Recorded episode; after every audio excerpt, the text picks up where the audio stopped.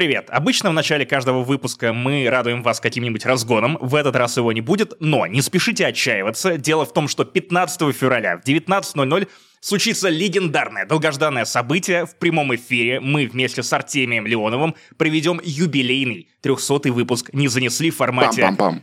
ролевой Три игры. сотни выпусков. Ни хрена себе.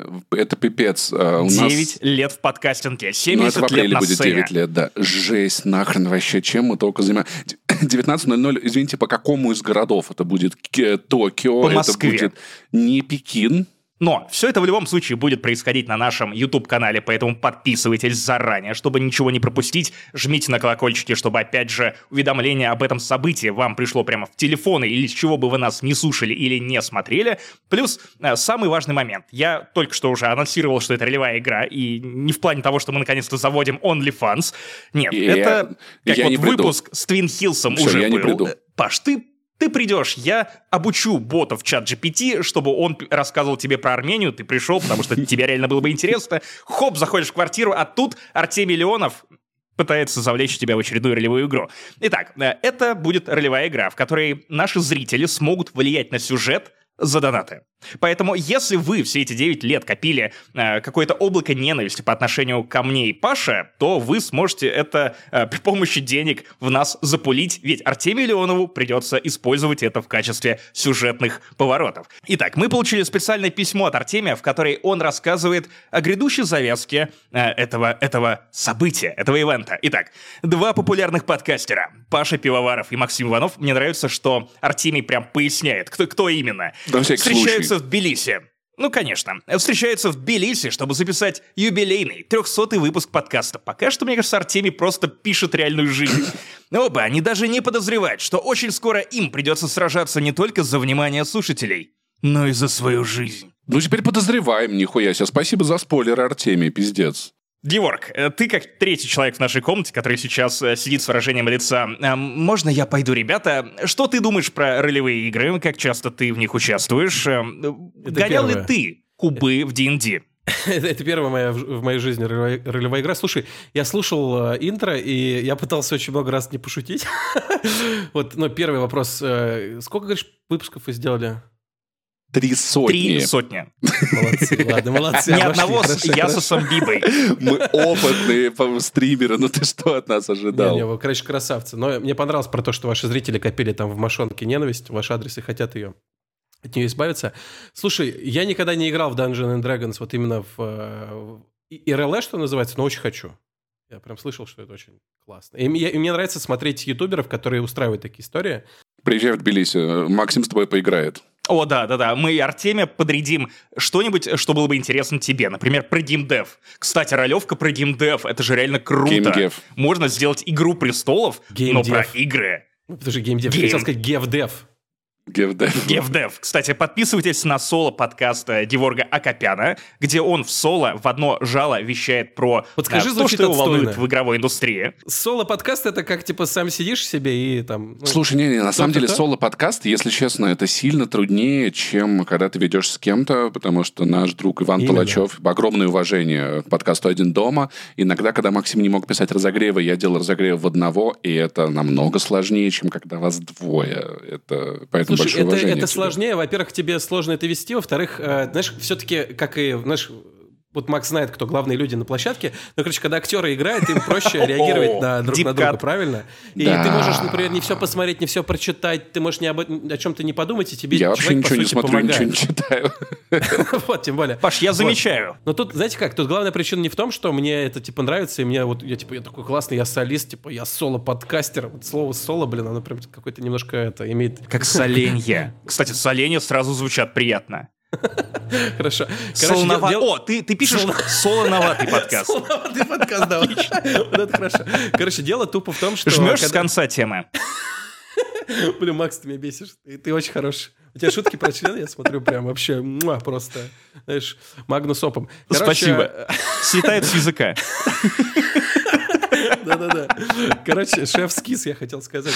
Короче, сложно просто, когда вы пишете вдвоем, вам надо стыковать там время, календари, ты это делаешь, я то делаю, там писать какие-то, не знаю, планы и прочее. Когда ты один, у тебя вот нашлось там 30 минут, ты сел и записал, и все. Это единственный плюс, и именно поэтому у меня пока соло-подкаст, потому что это надо человеку написать, придумать тему, а на какой он там годится, не годится, что он смотрел, читал. Э, то есть это большой объем работы, а я не хочу ее делать, а вы вот молодцы. Понимаю, понимаю, да. Не, в, в, в этом смысле я хорошо устроился. Я хорошо устроился, потому что с Максимом можно делать подкасты, самому нихуя не делать. вот, Каждому нужен вот свой это. Максим. Да, да, я, я, я завел себе содержанку, и я не... Содерджан. Содерджан, да. Учитывая, учитывая откуда Паша. Короче, друзья, на всякий случай, если вы еще не отвалились, 15 февраля, 19.00 по Москве, YouTube не занесли. Большое событие. На много часов Артемий уже готовит для нас пытки, сюжетные повороты и испытания. Вы тоже готовьтесь, не пропускайте. И это знаете что? Это лучший момент для того, чтобы напомнить вам о том, что вы слушаете Турботоп подкаст не занесли. У микрофона, как всегда, я, Максим Иванов, а также мой бессменный, э, много чего не делающий, бородатый коллега Пашка Душка Пивоваров, а также, наконец-то, армяне в этом подкасте Геворг Акопян уже не впервые. Геворг, скажи что-нибудь по-армянски. Баревзес. Курак. Масло, кстати. Мы узнали об этом из разогрева, который писали тоже с Девом, где рассказывали про всякие вина э, с Кипра, э, про его жизнь про Кипр в целом, а также да, про, про, про всякие штуки, да. Да, кстати, кстати, нас, у меня был вопрос в Твиттере, там, ребят, а разогрев это на сколько минут обычно, потому что не очень понятно, стоит в это инвестировать свои 3 доллара или нет. В этот раз мы наболтали минут 40, поэтому не надо думать, что разогрев это какой-то маленький обрезочек. That's what she said. Геворг прям, я смотрю, я смотрю, он вошел в игру, где кто кого перешутит по поводу пенисов, хочу, и поэтому на маленьком обрезочке Геворг прям такой, типа, ну, ну ладно, я Блин, знаешь, в чем проблема? Я, к сожалению, не так быстро думаю, как вы. То есть, я, я знаешь, я пока докручиваю шутку в голове, вы уже переключились на другую тему, я такой, фак, опять не успел. Ты нас тормози. Иногда нормально скажи, ребят, я не договорил минуточку, я не договорил, это нормально. Так вот, на Патреоне, на Пусте можете послушать наш дополнительный подкаст «Разогрев», вступить там в чатик. Вот. В чате, кстати, есть много людей из Кипра, поэтому, если вам интересно туда переехать, можете поспрашивать их, что как. Послушать разогрев, подготовиться, вы прилетите в аэропорт. Э, вам скажут вашу цель визит, скажу, хочу жить на Кипре, скажут, а сейчас чего ты взял, что нам нужно, скажут, я подкаст послушал с Геворгом, скажут, а, ну, само собой, проходи. Вот тебе специальная виза для послушавших э, разогрев номер 199. Ой, Геворг, м- маленькая просьба. Можешь ли ты разослать всем своим родственникам сообщение в WhatsApp, что если вы не перешлете ссылку на подкаст со мной, и каждый из армян не пролайкает, все, все вся страна, э, то случится что-то ужасное. Джезву начнут называть туркой, типа того. Вот, э, это очень важно, нам, нам это очень поможет. Особенно если еще твои друзья, твои родственники оставят отзывы в iTunes и других подкаст-платформах, где нас можно послушать. Это ну, двинет это, нас немножечко это главный выше в инструмент в Армении вообще-то, и он стоит дорого. И дороже, чем таргетинг в Фейсбуке, там все остальное. Понял, да. Мы, мы еще не заработали, не заработали столько. Ничего, ребят, я еще раз скажу, у вас все-таки прям бизнес серьезный, прям у вас вообще. Макс научился говорить как радиоведущий, я в шоке, Макс. Ты выглядишь как радиоведущий, теперь говоришь как радиоведущий. О, спасибо. Ты, ты как человек, который видел меня 9 лет назад, когда мы начинали писать этот подкаст, Паша вот мне такого не говорит. Паша Нет, уже ты... просто принимает Слушай, это ты 9 за... лет назад шикарно разговаривал, просто для этого тебе, в тебя нужно было пиво влить обычно. И ты тоже классно очень задвигал любые темы. Вот. Ну, знаешь, главное убедительно. Что ты говорил не так важно, и насколько там была верная фактика. Главное, что убедительно и на духу. Это самое важное. Кто главный на съемочной площадке, Георг? Кто? Конечно, осветитель. Тоже еще. А это, это этот вот, мужик с кадилом, который, да? Понятно, да, супер, ребят. Итак, а, мы Георга позвали не просто так. Дело в том, что у нас наконец-то очень много тем про GameDev, DevDev, простите, теперь только так мы это называем. А, мы обсудим итоги State of Play, расскажем про негативную реакцию на ремейк Silent Hill 2, а, про Judas, новую игру от Кена Левина, который снова сделал Bioshock. Ну, в общем-то, это мы от него ожидали. Death Stranding 2 On the Beach, uh, пляжный эпизод. 2. Все фанаты. О, это когда Гев переезжал из арабских стран в Это когда, он это когда Гев скручивает. Слушай, ты мог бы открыть на самом деле магазин с джойнтами Гев Стрендинг? Гев Стрендинг? Бля, неплохо. Я половину шуток не успею даже понять, ребята, вы слишком быстрые для меня. Вы, вы что вы, чё употребляете, что вы колите? Я тоже буду это колоть, я не успеваю. Мы просто живем в горах, понимаешь, вот в чем. Это кофе, кстати, кстати, важно, э, посмотрите на мою кружку с себе. Мне ее подарили на Новый год со словами «Посмотри, это самая уродливая кружка в мире, она размером с мою голову». Э, кружка, именно ручка этой кружки «Ха-ха-ха-ха-ха-ха» и лицо Джокера. А, я подготовился к обсуждению Suicide Squad. Ты знаешь, откуда эти шрамы? Я назвал турку джезвой. И наоборот. Вот, итак. Итак, э, Наоборот. Death Stranding 2 On The Beach мы знаем, и фанаты аниме тоже должны знать, что пляжные эпизоды надо пропускать, поэтому, видимо, в эту игру мы не играем. Я играю. А также обсудим возвращение Хидео Кадзимы в лона жанра стелс-экшена под названием Физент. Не знаю, что это такое. Георг Акопян расскажет нам про проблемы у Ubisoft, а также пояснит, что это значит и что может значить для крупнейшего, одного из крупнейших издателей в ближайшее время. Основные темы выпуска. Фильм «Аргайл» Мэтью Вона. А, несмотря на наличие кота, Паша отказался его смотреть. Я расскажу, потому что у меня есть конспирология по поводу того, что это за кино такое. Suicide Squad Kill the Justice League. Э, Ситуация вокруг Rocksteady. Мнение Геворга, почему так получилось, кто виноват. Геворг, я так понимаю, будет э, выступать с позиции человека, который имеет непосредственное отношение к геймдеву, поэтому я, я жду, что у нас будет конфликт. Мы с Пашей, знаешь, вот AXBT Games. На- нас нагревают на рубли, мы требуем денег. А Геворг такой, ребята, вы не понимаете, деньги в этой индустрии крутятся совершенно Макс, иначе, и виноваты игроки. У меня вайбы максимально. Я когда вот работал еще игровым журналистом, часто звали на телевидение, и там, знаешь, обычно такие истории, что вы сидите в каком-то пошарпанном трейлере, а ведущий обычно пьет просто э, коньяк из горла. Ну, Просто ну, пьет. Водку иногда, некоторые, некоторые коньяк, но в основном все бухают, короче, заедают какими-то сухарями, и к тебе подходит, говорит, так, слушай, ты, короче, защищаешь, потому что игры это свет, там, типа, и благо. Ты считаешь, что это от сатаны. У тебя дочь проститутка умерла из-за игр. Короче, они просто приходят и раздают всем роли, такие, ага, понятно. И типа потом включается камера мотор, и все начинают как наркоманы себя вести. Вот у меня сейчас вайбы примерно такие. Да, ты будешь этим человеком. Тут мы с этого начинаем, мы даже не врем. Если что, если, если кто-то вдруг не знает, Геворг ангажированное лицо, он был в третьем составе Suicide Squad. Помните, когда там был э, Crocodile Croc, Харли Квин, Deadshot и Геворг. Вот такой вот был состав. Вот. Между прочим. Паш, ты сейчас затронул очень важную тему. В э, Suicide Squad этого Джеймса Ганна там армянин играет, между прочим. Роль О, вот по этого фактам, по фактам. Да, ты, ты не знал, что Джеймс Гян на самом деле Джеймс его Ян, фамилия в том реальная. числе. Не, вообще Джеймс Джан считается на самом деле. Но мне кажется, фильм это не спасло. Да. Это еще... Согласен Воу, полностью. воу, воу. Ладно, это, на это мы еще отреагируем, друзья. Вот, вот и пошла а, схватка Руда. и наркомания в этом подкасте. Друзья, 299 выпуск Турбо Топ подкаста не занесли на 50%. Нет, погоди, теперь на 33,3% бородатый. Сука, у вас у всех бороды и на 100% пиздатые. Ну что, погнали. Итак, мы начинаем с рубрики Блиц новости, итоги State of Play. Давайте сразу прогреем аудиторию и пощупаем э, ваши тела на предмет градусов по отношению к тому, что нам представляли на этой конференции. Я не смотрел. Э, насколько она класс... Я тоже не смотрел, но я потом Я протыкал смотрел, трейлеры.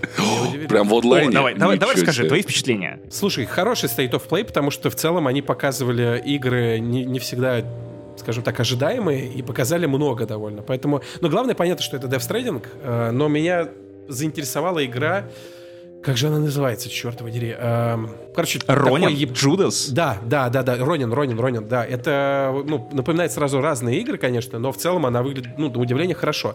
Несколько вторичная, но это другой вопрос, но при этом выглядит хорошо. А, Она выглядит как плавильный котел из э, Ghost of Tsushima, а, смешанный с Assassin's Creed прям диким вайбом А и Ghost of Tsushima это механиками Assassin's Creed, по сути, да. Слушай, да, все верно, и вот если бы ты был игровым журналистом, наверное, так и написал, типа, новый, типа, Assassin's Creed про Японию, или там, типа, не знаю, э, киллер Ghost От японцев. Ну, короче, ассоциации понятны, они им- именно так, так и выглядят, но что интересно, да, это японцы, потому что, напомню, Ghost of Tsushi- Tsushima сделали американцы.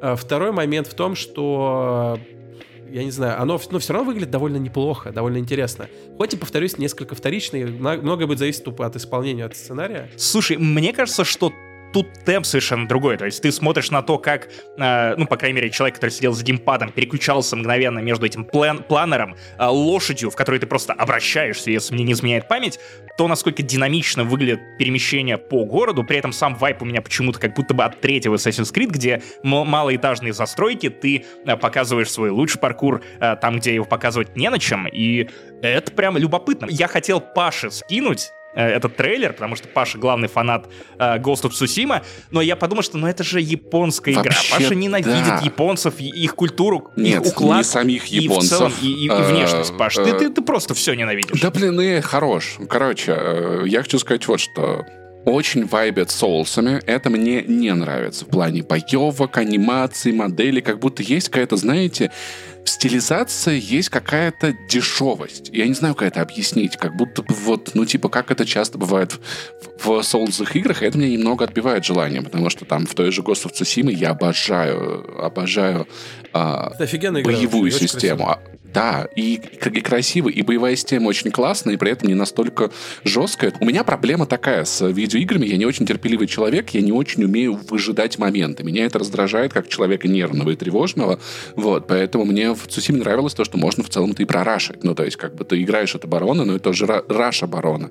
Здесь как будто больше похоже на Souls ы, я такое не люблю. Ну, то есть, когда ты видишь, как этот чувак летит на этом своем планере над, над городом, такой, это красиво, конечно, это прикольно, потом они начинают драться, и я такой, а, я не думаю. Кажется, мне это не зайдет. У меня первая мысль, которая появилась, что, блин, наверное, сейчас сидят Sucker Punch такие, fuck, у нас, наверное, это похожая идея была, потому что я уверен, что они, главное, что попробовали поменять, это именно. А, мне очень нравится Сусима, но там в целом, ну, выбор небольшой, да, это Fast Travel, это лошадь была, и на своих двоих, при этом там, ну, довольно клево было перемещаться, и там Exploration, мне кажется, хороший, но мне кажется, это следующее направление для них было бы, добавить какой-нибудь новый способ перемещения, может быть, вот то самое... Летающие юниты, как в Horizon, э, как в Horizon Forbidden West, да, это очень похоже на и то, как Sony делает игры. Что, чтобы мы с мечами на длинношее шли. У-у-у. Как мне кажется, это просто ожидаемое развитие, добавить еще какой-нибудь способ перемещения, чтобы было повеселее, побыстрее. Смотрите на Спайдермена, там и так было все офигенно, да. все добавили еще один способ, и Не, ну, вообще, знаешь, я вот так скажу, я, я Цусиме всегда прощал эти перемещения, потому что так красиво, то есть у меня не очень было мысли, что я хотел бы быстрее перемещаться. Я такой, нормально, мы скачем. Да, и, кстати, ты сейчас, знаешь, правильную тему, тему, тему завел э, насчет дешевизны, как ты выразился. Вот мне кажется, в этом выражается вторичность, потому что Цусима, он, э, эта игра, она, понимаешь, это трава, это освещение. Вот ты когда говоришь про Ghost of Tsushima, у тебя образ сразу рисуется. Она выглядела уникально, до сих пор выглядит уникально. А эта игра вот вроде все на месте, но вот немножко вторичности там есть. Я, кстати, как бывший игровой журналист, готов поспорить с Геворгом по поводу того, куда, наверное, качнулась бы Ghost of Tsushima в сиквеле. Я думаю, что, возможно, они, наоборот, попытались бы замедлить геймплей или дали больше бы возможностей для того, чтобы как-то заземлиться в этой игре. А, прикольно, что Ghost of Tsushima была именно копии Assassin's Creed более ранее, когда Ubisoft не дергала тебя за лацкан каждые три когда секунды. Когда это еще было а, Assassin's Creed, втянуть... а не стало играми да, да, так когда... называемыми Assassin's Creed. Когда тебя еще не пытались втянуть в какую-то активность побочную каждые три секунды и просто позволяли тебе побыть наедине с природой местной, посмотреть, узнать что-то самому, а не «Так, э, ты три секунды уже не взаимодействовал с э, этой игрой. Мы насылаем на тебя отряд кабанов, чтобы он выебал тебя в задницу немедленно. Вот of Tsushima, она была скорее про то, чтобы найти горячий источник, полежать в этом горячем источнике, послушать хайку, встать, э, запрыгнуть на лошадь медленно, посмотреть, куда ведет ветер, и вот туда. Поэтому, может быть, планер и не нужен в Ghost of Tsushima. Может быть, это вообще игра про другое. Я бы хотел, на самом деле, чтобы она была медленнее, а не быстрее. Вот для тех, кто любит побыстрее, ну, пиздуйте играть в Assassin's Creed Mirage. Или идите играть в Ронина. Возможно, вам там будет интереснее. Ghost of Tsushima, несмотря на то, что у меня много вопросов к этой игре, но я уважаю ее за то, какой она была. Знаешь, вот, вот, я, вот, я, вот я понимаю твой, твой, твой point, я, я с ним в целом согласен, но там, знаешь, э, был определенный шарм в том, что ты мог быстро передвигаться, быстро там прыгать и так далее. То есть я бы не хотел, чтобы они скорость передвижения замедляли. А насчет, э, насчет планера, скажем так, там точно не хватает, на мой взгляд, э, того же крюка. Кстати, я не помню, в Цусиме же не было крюка, правильно? Не было. А, был, по-моему, не появлялся позже, что-то похожее. Я уже не кажется. помню. Ну, короче, там...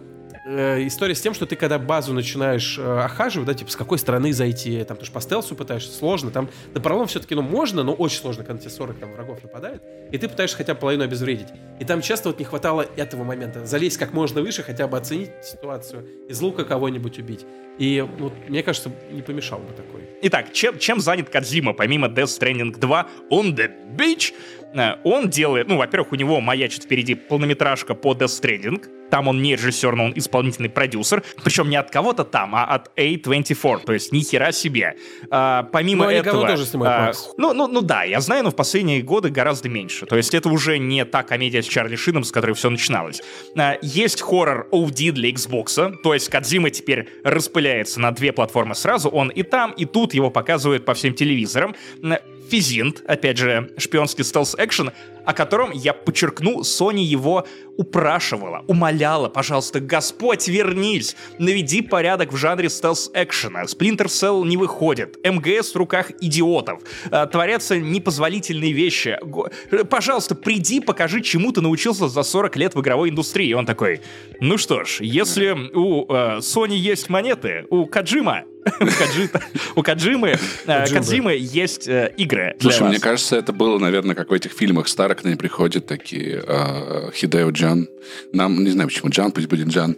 Нам нужна твоя помощь. Он такой, ну я больше не делаю стелс-экшен. Они такие, Хидео, пожалуйста. Он такой, я уволился из стола. Они такие, очень бросим. Он такой, ладно, это последний раз. да, да, да. Слушайте, знаете, мне вот это анонс, честно, очень... Он меня удивил и напряг, потому что это на 100% вайбы, когда Sony приходит, э, Xbox приходит, создатель Final Fantasy, говорит, вот мы тебя завалим деньгами, сделай нам, короче, тоже Final Fantasy. Говорит, ребята, блин, я хочу другое делать, я уже там, типа, вырос, дайте мне сделать там... Не-не, сделай нам, пожалуйста, как Final Fantasy. Она, конечно же, проваливается, Xbox, типа, его с говном съедают, и дальше он ничего там нормального не делает. Здесь, к сожалению, я вижу такие же вайбы, потому что Кадзима, ну, не просто так не хочет делать вот этот эспионаж игру, потому что, ну, понятно, что никогда эти ожидания, связанные с тем, что он создатель МГС, он никогда их не сможет, как мне кажется... Ну, это как, как Half-Life 3, да. Ну, нет, конечно, возможно, он супер гений, он соберет супер команду, и там все, ну, знаешь, рука помнит, они сделают игру круче МГС-5, хотя геймплейна она, конечно, была вообще, это вышаг непревзойденный. Но представьте, какие там ожидания? Какие там ожидания, и это выглядит, что Хидео-сан, типа, ты молодец с девстрендингом, да. Позволь я поспорю, чтобы в этом шоу был конфликт, как будто бы наоборот. Это совершенно новая вселенная, новый тип геймплея, новый герой, без багажа МГС и культурного, и лорного всего-всего, он просто сможет наворотить с нуля то, что вот, покажется смотри, ему ты сейчас правильную тему затронул. Э, я согласен, что это может... Э, ну, это так должно быть даже интереснее, потому что его будут ругать во вторичности. При этом, если он сделает что-то совсем оригинально, ну вот, мы играли в МГС, мы ждали там что-то похожее. То есть, мне кажется, как ни крути, э, ожидания уже созданы, и он никаким образом не сможет их исполнить. Потому что это будет либо слишком не Но похоже... он уже сидит сильно... на нескольких стульях. Ребята, вы хотели, чтобы я создал новый жанр видеоигр? Пожалуйста, вот вам две байки про веревки и палки. Вот вторая выходит в 25 году. Ебать, кстати, у него скорость производства на самом деле. Э, вы хотите классики от меня, вот вам другая франшиза, причем новая IP, новая вселенная, новое все. И я думаю, что он увернется от этой пули, во-первых, потому что Хидео Кадзима — это человек, которому прощают все. Он тефлоновый дон, ты можешь стрелять в него из эм, автомата с комментариями ДТФ, все отлетает от него просто муа, на раз-два. Он кевларовый наплевать, это Хидео Кадзима. Кстати, что вы думаете про Death Stranding 2? Потому что нужна ли в целом, по вашему мнению, этой игре ну, э, сиквел? Давай нужен, повторим, нужен конечно, мнение из Твиттера. Вторичный Кадзимба, гитара была там в какой-то игре, там, типа, как так можно? Все, короче, все списал, как всегда, и называют его гением. Я, короче, читал эти твиты. Гитару еще, между прочим, у Битлз была вообще-то, блядь, 50 Он лет назад. Он все спиздил у Гитар Hero. Просто, бля, я, я, я не могу, я читал твиттер, что бомбило там у всех, там, не знаю, что Кадзимба опять вторичный, там, типа, лох, и все его называют гением, как так можно? Блин, чуваки, угомонитесь. А, трейлер, как мне кажется, вышаг. А, я, как человек, который очень любит Death Stranding, а, с удовольствием прошел. Я жду вторую часть. Там, Причем знаете, буквально прошел. Да, конечно, да.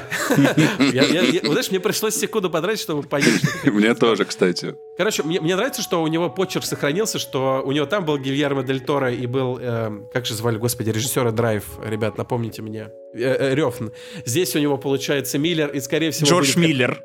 Да, Миллер и, наверное, будет еще кто-то, потому что там же, если я правильно помню, Рёфна он не, не тизерил. Все знали про Тора, он был, ну, Дель Торо, он был в трейлерах, а про то, что Рёфна в игре, ты узнавал потом.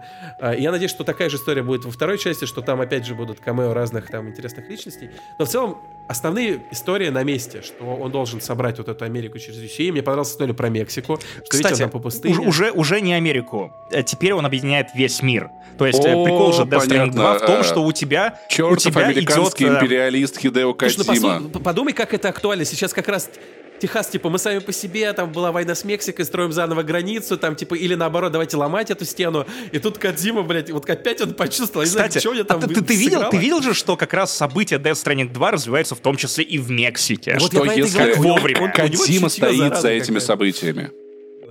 Короче, он умеет. Прям... Кстати, это, это, это в тему Аргайла. Слушай, между прочим, я недавно играл впервые в МГС-3, и ты в него играешь, думаешь, господи, насколько это актуально сейчас, и как он это все предвидит, и насколько там точные Про ч... совпадения. А Пис Вокер? И в целом история с ЧВК. Ну, а, ну да, да, да, да, там тоже история с ЧВК большая. Ну и в целом надо сказать, что э, было, было большое разделение мира в одном смысле во время коронавируса. С другой стороны, прямо сейчас, да, ну, то есть как бы эпидемия уже закончилась, но мы видим, как военные конфликты по всему миру, начиная там с Арцаха в 2020 году, и потом еще один, еще, еще, еще, и сейчас мы находимся в, в той точке, где мои друзья с Кипра присылают новости, что где-то в Турции показали карту большой Турции, где ни Армении нет, ни Кипра, ничего, все, да. Мы видим сейчас сейчас обострение Израиля-палестинского конфликта, очень много про э, Тайвань, Гонконг, Китай, что-то раз в год происходит, Сербия, Косово, то Кадзима не успевает новости смотреть, чтобы записывать. Да, и вообще есть такое ощущение, как будто мир все больше подходит э, теории такие у людей, которые там занимаются политикой, философией и прочим, что мир готовится делиться на демократические и недемократические. Мы сейчас видим, что какие-то страны, они скорее ближе к первому, какие-то ко второму. И в этом смысле мир тоже разделяется и накаляется очень сильно, может быть... Интересный момент, что Кадзима, который вот в прошлой игре говорил про объединение, и опять же, ну, это главная цель первой части Death Stranding, опять же, теория веревок и палок, что палк ты бьешь, веревкой ты созидаешь, связываешь э, друг друга. Во второй части Кадзима якобы будет задаваться вопросом, а стоило ли объединяться. А мы объединились, чтобы что? Возможно, Кадзима станет тем самым катализатором, после которого, ну, реально прям начнется, прям вот, ну, ёбнет. Интересно при этом, что во второй части, опять же, из-за того, что география сильно увеличится, а, появится новая организация Drawbridge, а, которая как раз и будет объединять эти страны. То есть мы побываем не только в Мексике, будет корабль, на котором герои летают по этим локациям. Интересная тема, на которую тоже заходит Кадзима, про нейросети. Вы же наверняка видели в этих пресс-релизах, что люди-курьеры в целом уже не особо нужны, их по большей части заменили О, робот. Топ, это и вот теперь Кадзима... Кадзим, Кадзима будет, да, который, кстати, тоже очень понравился Хидео Джану. Ну еще бы не понравился. Только так теперь его называю. И вот теперь Хидео Джан размышляет по поводу того, что а, что если когда-нибудь и меня заменят? При этом я не удивлюсь, если через пару лет выяснится, что на самом деле все это время с нами реально общался чат GPT под, от имени Кадзимы, сам он ничего не пишет уже 15-20 лет, это просто нейросети, сын. Ну, в этом, знаешь, и, собственно, не знаю, почерк, талант Кадзимы, что он эти истории... Я не хочу сказать, что предугадывает, наверное, Хочется думать, что, там, не знаю, умные люди эти тренды видят, и это, ну, как и фантасты, знаете, эти истории не просто вырались с потолка, они пытались ас- эм, анализировать то, что происходит сейчас в мире, какие тренды там, ну, иногда, да, по крайней мере и писать об этом книге. Кадзима чувствует хорошо, но заслуга, мне кажется, главное не только в этом, а в том, что он правдоподобно транслирует не только с точки зрения сюжета, но и с точки зрения там, постановки и какого-то промдизайна, да, там мира, каких-то персонажей, тех же организаций. То есть ты в это, ну, веришь, он, он хорошо это именно реализует. Ну, его команда, точнее. Поэтому, не знаю, я, я очень жду вторую часть. Мне, мне нравится пока идеи, которые показали. И я тупо был в восторге от геймплея Death Stranding. И, кстати, что интересно, они толком его не показали. То есть ходьба, да, ее, она есть. Новых каких-то фишек, связанных с ходьбой, Ну, автомобиль один новый был странный. Ну, я к тому, что нового Перестрелок геймплея... теперь гораздо больше будет. А я вот этого не понял, Макс. То есть э, я как раз ждал, что трейлер будет более экшена, я был уверен, потому что мне вот э, как человеку, которому понравилась стрельба в Death Stranding в первом, мне ее немножко не хватило. Хотя там прикольный экшен, там есть пушки, которые связывают, да, там усыпляют. И драться там было довольно весело, хоть и сложно. Вот я ожидал, что там будет хотя бы несколько экшеновых э, уровней, но я не увидел этого в трейлере. Не знаю, почему ты считал, что там Я, я почитал материалы больше. с рассказом об игре, и там говорится о том, что экшена будет больше, и э, всяких людей, которые захотят э, навредить Норману Ридусу, тоже станет гораздо-гораздо больше. Схватки с тварями, в том числе, будут гораздо напряженнее и неприятнее. Самое главное, что что мне кажется, у Кадимы это совершенно безумная какая-то фантазия, это какое-то буйство воображения, ну, то есть дождь, под, который, под которым все стареет. Я такой, нихуя себе, я, я никогда такого нигде не видел. Может, где-то был у каких-то фантастов, я не знаю, но типа... И здесь тоже, в этом трейлере тоже этого полно. Я такой, нихуя, руки типа на шее, как вторые... Бля, ну круто, можно шишку курить одновременно, пока в Гитара, игру которая играешь. стреляет молниями, ее держит в руках Джокер? Ребят, вы сейчас опасную тему завели. Сейчас в, в Твиттере будет миллиард тредов про то, что это было там в фильме там такого-то года или в аниме, которое я люблю. У меня татуировка на попе. Короче, это опасная тема. По-любому это где-то было, да, но у него классное сочетание. И, блин, этот чувак это делает, не знаю, в крупнобюджетной игре, которая стоит И сотни это- миллионов. Да, и это очень стильно. Это самая Ну, дорогая да, это инди-игра в мире. Ну, то есть Кадзима тот человек, который может позволить себе и не- в нашей, в нашей видеоигровой индустрии. Я не думаю, что есть другой Все же человек, это который не может... Индия. Э, Не-не-не, я объясню тебе о чем. Это, я это независимое AAA, как независимое кино. Я бы так это называл. Нез- э, Слушай, ну Авторское кино, не ты независимое. понимаешь, Хорошо, что я имею в простите, виду? Да, авторское. как, в- как бы, когда я говорю инди, я имею в виду как бы образно, да, что это самая дорогая, действительно авторская. Авторский блокбастер самый дорогой, который есть в игровой индустрии. Давайте, давайте начнем с срач про то, что такое инди-игра. Там, э, давайте срач про то, что Death the Diver это инди-игра или не инди-игра. Так, это давайте начнем Нет, с- она же принадлежит А, огромному на- конгломерату. Кстати, я, я пошучу шутку из одного из чатов, который недавно лучший в мире инди-актер, это Харрисон Форд, определенно. Да-да-да, а новая игра про Индиана Джонса — это инди-игра. Да. Понял, понял, вот, это инди-игра. Кстати, без шуток, я помню, когда впервые я столкнулся с этим термином, когда я был еще молодым начинающим геймером в, каком-то, в какой-то ВК-группе про видеоигры, увидел опрос о том, как, как, вы относитесь к инди-играм, и я такой, в Индии такая большая индустрия, что это, это теперь целый жанр, я не играл ни в одну индийскую игру, это странно. И какое-то время пребывал в этом недоумении. А, Кстати, про недоумение. а, Давайте поговорим про Джудас и возвращение Кена Левина в игровую разработку. Это уже, по-моему, второй показ игры, про которую, если честно, я до сих пор я не понимаю, что это. Нам показывают трейлеры, и это выглядит как Bioshock в сеттинге Prey Это Deathloop. а, с а, очевидными аллюзиями на... Это Deathloop. Не Deathloop. Death... Слушай, Deathloop сильный гораздо Deathloop. более приземленный. Да, тут э, космос, э, sci-fi, и это Ну, по больше похоже сути- на на Bioshock Я в так космосе. понял, что Давайте это так. вариативный, что-то типа от рогаликов, что-то от такого. Ну, то есть, и если Кен Левин действительно выполнит свою давнюю мечту, сделав игровую систему больше, чем игровую историю, это будет круто. Ты же слышал эту историю про то, что Кен Левин хочет сделать Лего из геймплейных механик, чтобы они так стыковались друг с другом, что э, каждый раз у тебя геймплей, уровни, э, впечатления, эмоции, э, накал, темп отличались, и что вот прям действительно невозможно было бы получить два одинаковых Ну, будем отрезка надеяться. прохождения супер или опыта. Но звучит, звучит как будто бы как Кен Левин, не просыхая от курева, пишет все эти пресс-релизы, типа, бля, Лего, вчера наступил по накурке, отлично, теперь, теперь это будет называться Джудас. Но выглядит интересно. Как человек, который в этом варился, я могу сказать, что звучит немножко как маркетинговый булшит. Это в формате, знаете, когда Valve продвигали э, Left 4 Dead, что у нас AI-директор, типа искусственный интеллект режиссер, хотя когда начинаешь докапаться, говоришь, что ну, это система, по сути, скриптов, которые их там миксуют э, в зависимости от ситуации. И там, ну, по факту ничего супер нового-то нету, да? А, просто они, ну, красиво это замаркетили. То же самое он может сказать, что это типа Лего из эмоций систем механик, блин. вот если вот транслировать это, ну, точнее, переводить на язык геймплея, это звучит точно так же, как Биошок, где у тебя все то же самое. Здесь сраные плазмиды, там ты можешь э, Не, ну, видишь, на друга. Тут он обещает, что будет вариативность, ну, то есть и решения принятые влиять, мир конструирован, ну, то есть То как-то этом обещал смысле. Биошоке. Там по факту типа это и есть тоже. Ну, там нету разных концовок, как минимум. Как нету? В Биошоке есть Bioshock. Есть, есть, Есть? Паш. Да, да. Конечно, есть. Конечно. В Infinite? Они во всех есть Ну там ладно, разные допустим. концовки. Там же история, там, та- там э, многое может отличаться, как минимум от того, ты спасаешь этих девочек или убиваешь их, например. Да. Ну, окей. А- Антон, по- подрежь на всякий случай, потому что, Паша, это прям Антон вообще Логвинов, точно. подрежь, Нет, пожалуйста. ну давай это оста... ну, А чё давай это оставим, за потому что вы это? меня повторяете. Да, это У часть вас истории. силиконовый А, ну подкаст, я смотрю, прям вообще, вы все Вот, так... Антон, если я где-то выгляжу дураком, ничего страшного, оставляй. Это Логовина Ну вы ладно. записываете? Да, Блин, оставьте все это, реально. Мне кажется, под- ваши зрители должны это все слышать. Это же Согласен, согласен, согласен, да. Разговариваете с каким-то Антоном. Мне нравится. Короче, про Джудас, э, вообще, знаете, что самое меня, э, ну, что меня больше всего удивляет в Джудас, это то, что нам говорили про то, что вот Левин устал от больших игр, его задолбало там, когда Рода Фергюсона десантировали, сказали, спасай Инфинит, у него вообще была там депрессия, он хотел уйти там, не знаю, опять там э, закурил и, и прочее, и он захотел сделать, наконец-то, игру поменьше, с маленькой командой, чтобы итерировать, никакого давления, что вот давай сделаем нам блокбастер, кучу продаж и прочее, и потом ты смотришь, блин, опять, типа, 7-8 лет, скорее всего, ну, по-любому, это означает, что там бюджет перевалил за, не, за несколько десятков миллионов долларов. Она выглядит довольно дорого, ну, там, AAA, на, ну, AA точно, но скорее тяготеть в сторону AAA. Там постановка, я офигел, что там ролики от первого лица с нормальными анимациями, то есть это выглядит вполне на уровне там больших ребят, и думаешь, а где здесь все-таки вот эта малень...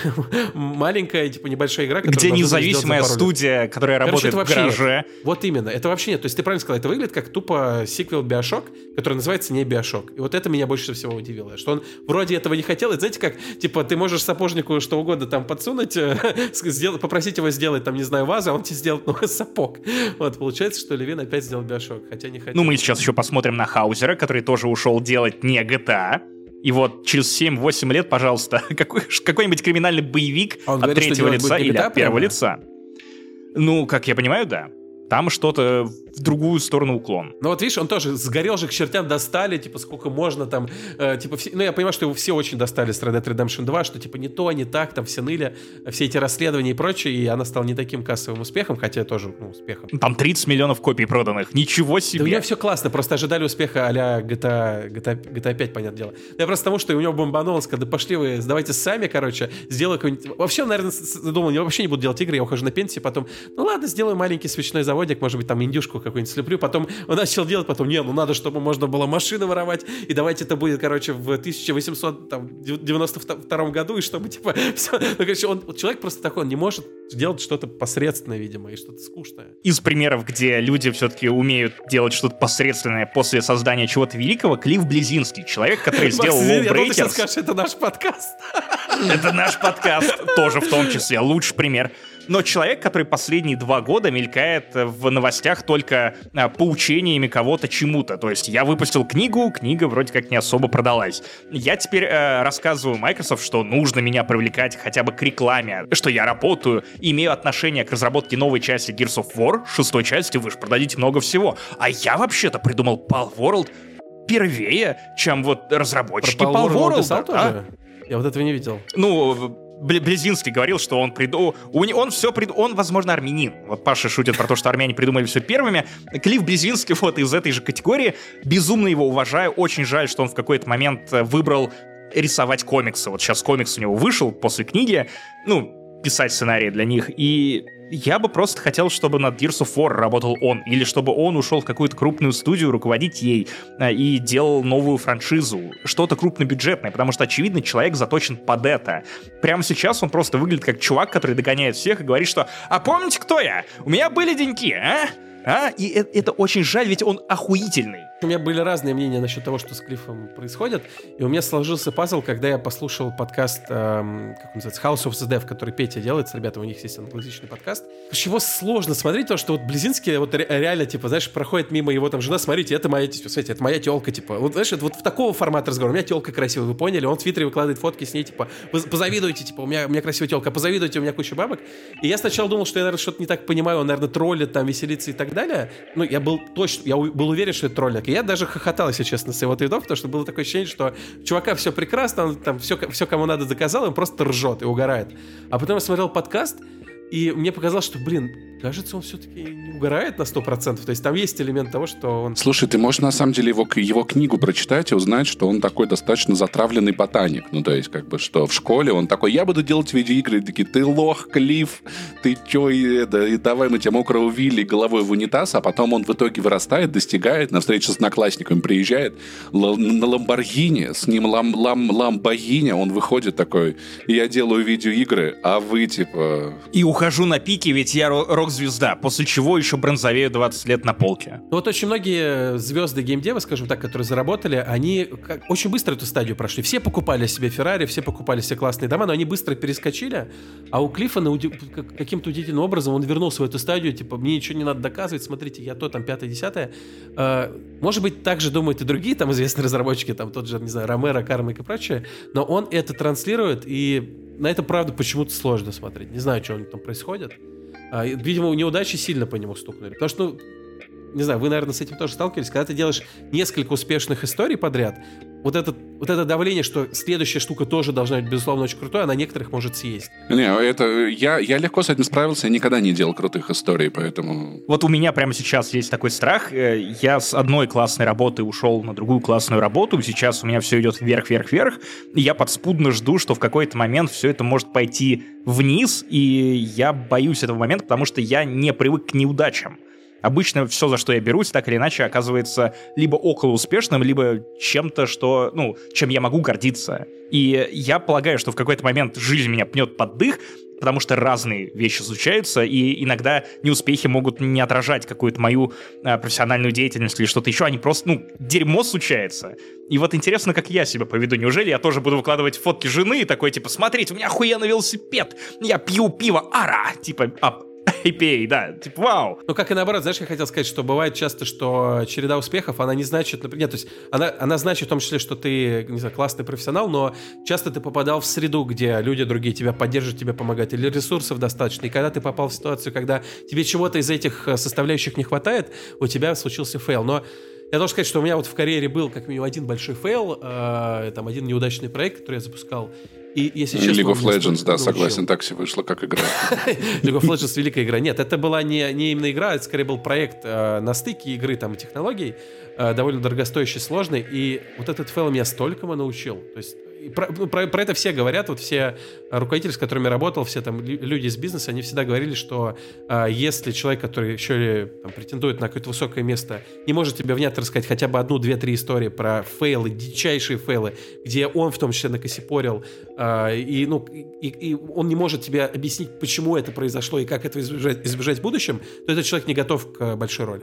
В целом, вот в том же Riot, например, вот многие топ-менеджеры, которых я знал, многие, многие могут сказать, ну вот, там, топ-менеджер, потомственный, там, получил образование, стал лидером и так далее. Ты смотришь, почти у каждого в послужном списке был стартап, который он сам основал, который он просто с позором закрыл, то, что он зафейлился многократно, и именно благодаря этому их брали на работу. Потому что они прошли этот путь как предприниматели, например, и они знали, что делать не нужно. И это супер важно. Я в резюме укажу слив Deus Ex на Канобу. А, да. И это еще какая-то легендарная история, которая, я забыл, просто с кем-то из американских предпринимателей была, я слышал ее версию про графа Третьякова, когда, ну, в общем, в целом она звучит э, одинаково, сотрудник вкладывает очень много денег, и это прогорает, и в итоге, когда решают этого человека надо сначала убить, а потом, значит, сделать с ним плохое, или сначала плохое, а потом убить, э, герой этой истории, ну, то есть, граф Третьяков, там, Харрисон Форд, кто там, блядь, изобрел машины, Харрисон Форд машины изобрел, говорит, типа, мы вложили в обучение этого человека человека столько денег, мы не можем его уволить, да, называя как сумму обучения то, что он потерял на этих вкладах для компании. И в этом смысле ошибки, да, это действительно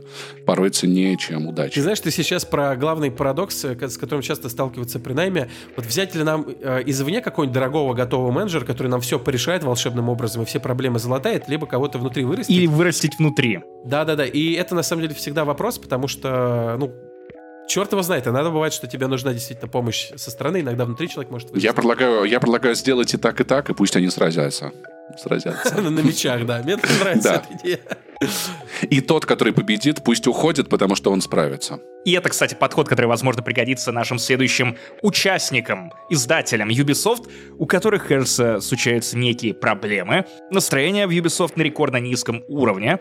А, Пержа The Lost Crown. Игра, которая получает аплодисменты от Паши и от огромного количества людей. Самая высокооцененная игра Ubisoft за последние лет пять, наверное, если не вообще в принципе. Нет, кажется, это я уж хватил лишку, но, в общем, титулованная игра продалась вроде как а, тиражом в 300 тысяч копий, или, по крайней мере, аудитория ее составила около 300 тысяч копий.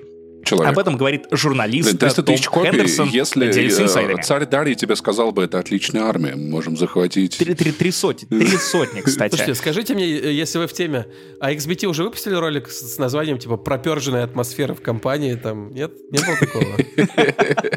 Не видели, Мы передадим обязательно. Мы выпустим. обязательно. Смотрите.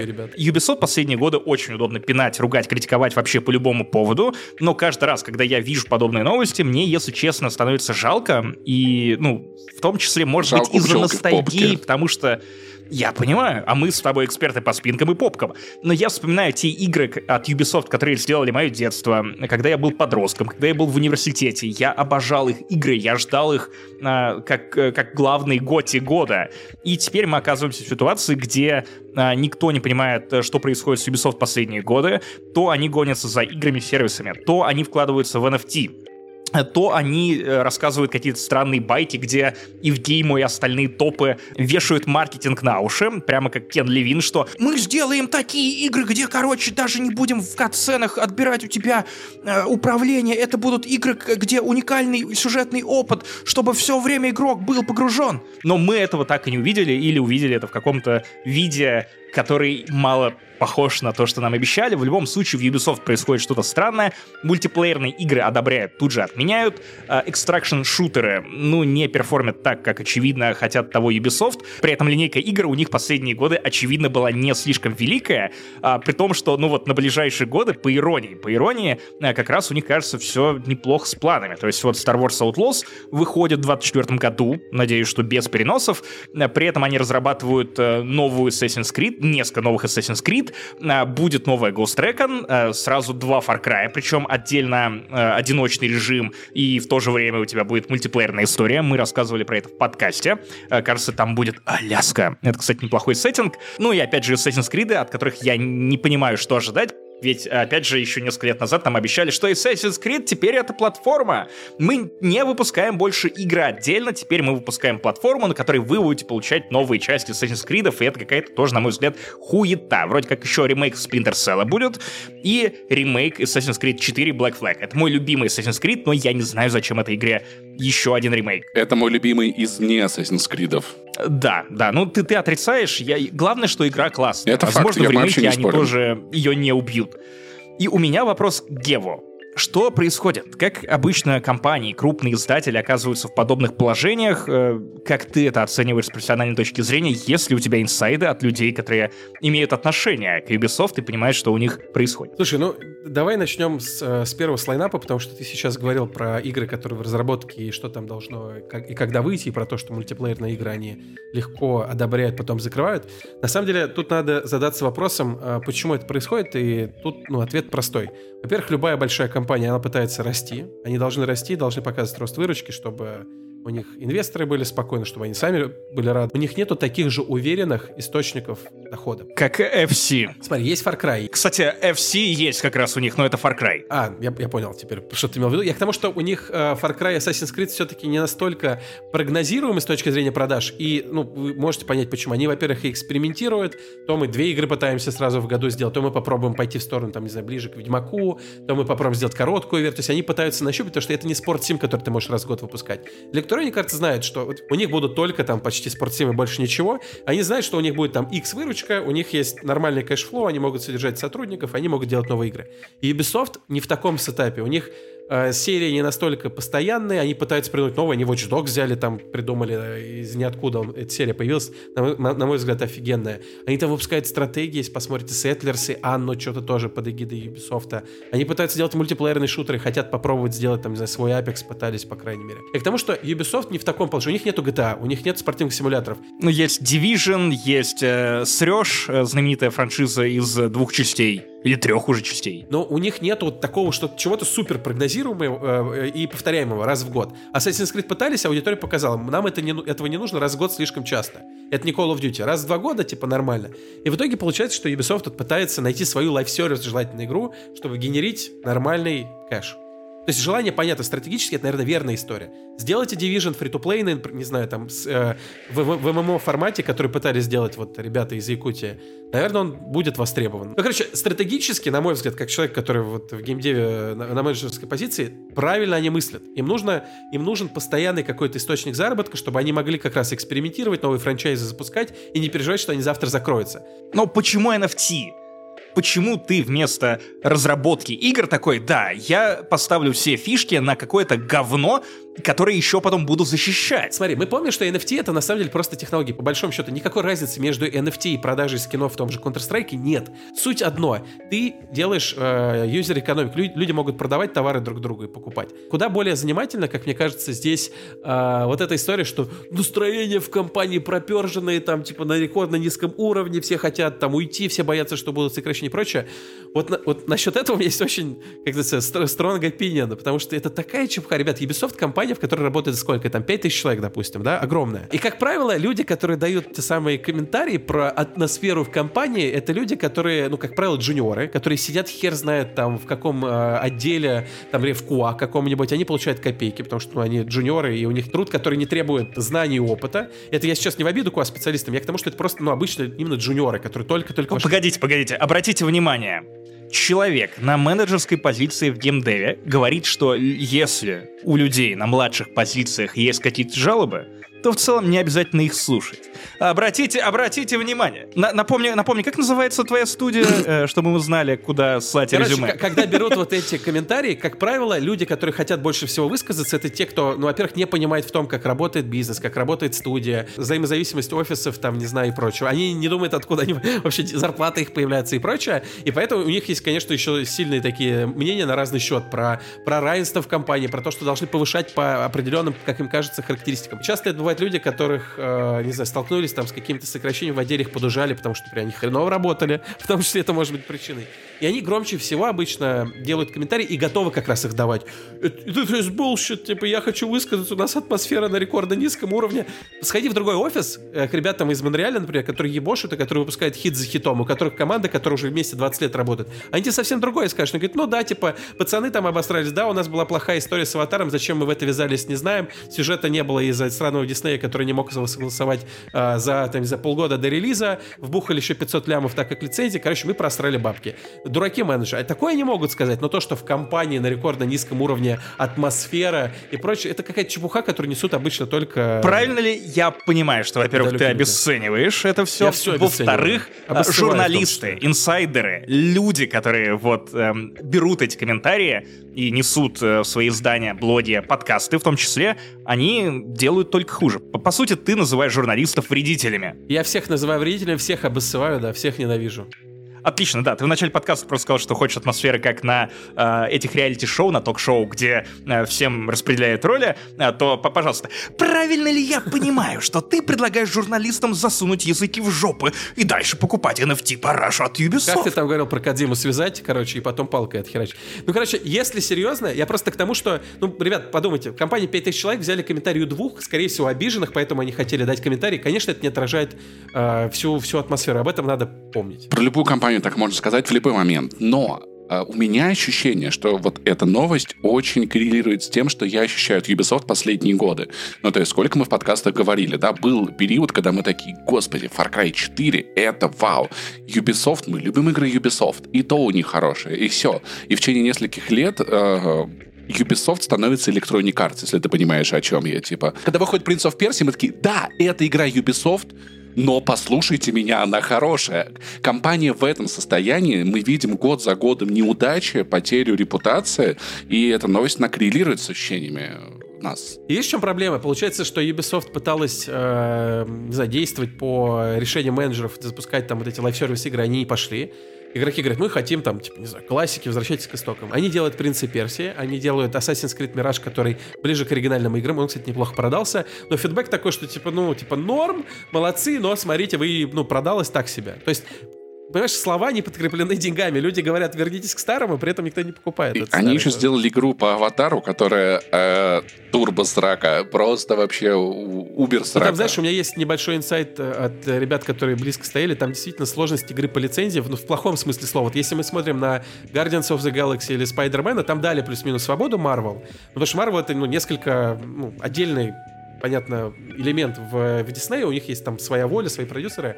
А тут получился вот в самом плохом смысле опыт, когда реально сценарий не был утвержден. Но если честно, у меня еще, у, у меня, наверное, самая большая претензия в том, что а что я аватаров не вижу? Я думал, это будет игра третьего лица, похожая на Horizon, например. А это просто NFT-аватары Паш, ты вот. не понимаешь. Короче, это... я думал, это будет игра от третьего лица. Мне, Ни у кого больше Мне кажется, нет. на уровне концепции в этом смысле не очень работает, и я не думаю, что это проблема. Вот, как будто можно было все лучше сделать. Слушай, я вообще удивлен, почему они Massive э, не дали сделать Division 3, может быть, больше такой фри-то-плейный и лайф-сервисный, тем более, что, ну да, во второй, второй были какие-то свои проблемы, но в целом серия это супер сильная супер популярный. Мы видим по The Day Before, что э, сейтинг, вообще направление, есть. идея, вот именно высочайший запрос. А Division это все может дать, причем на уровне, который, понятно, очень мало кому доступен. Ребята уже научились это делать. Слушай, ну ты, ну, ты замечал то, что сделать свою Destiny не получилось даже у Банжи, которые буквально делают Destiny. Ну, то есть игра, которая как будто ушла куда-то, ну, то есть из AAA куда-то вот за линию нашего внимания. И это тоже плохой знак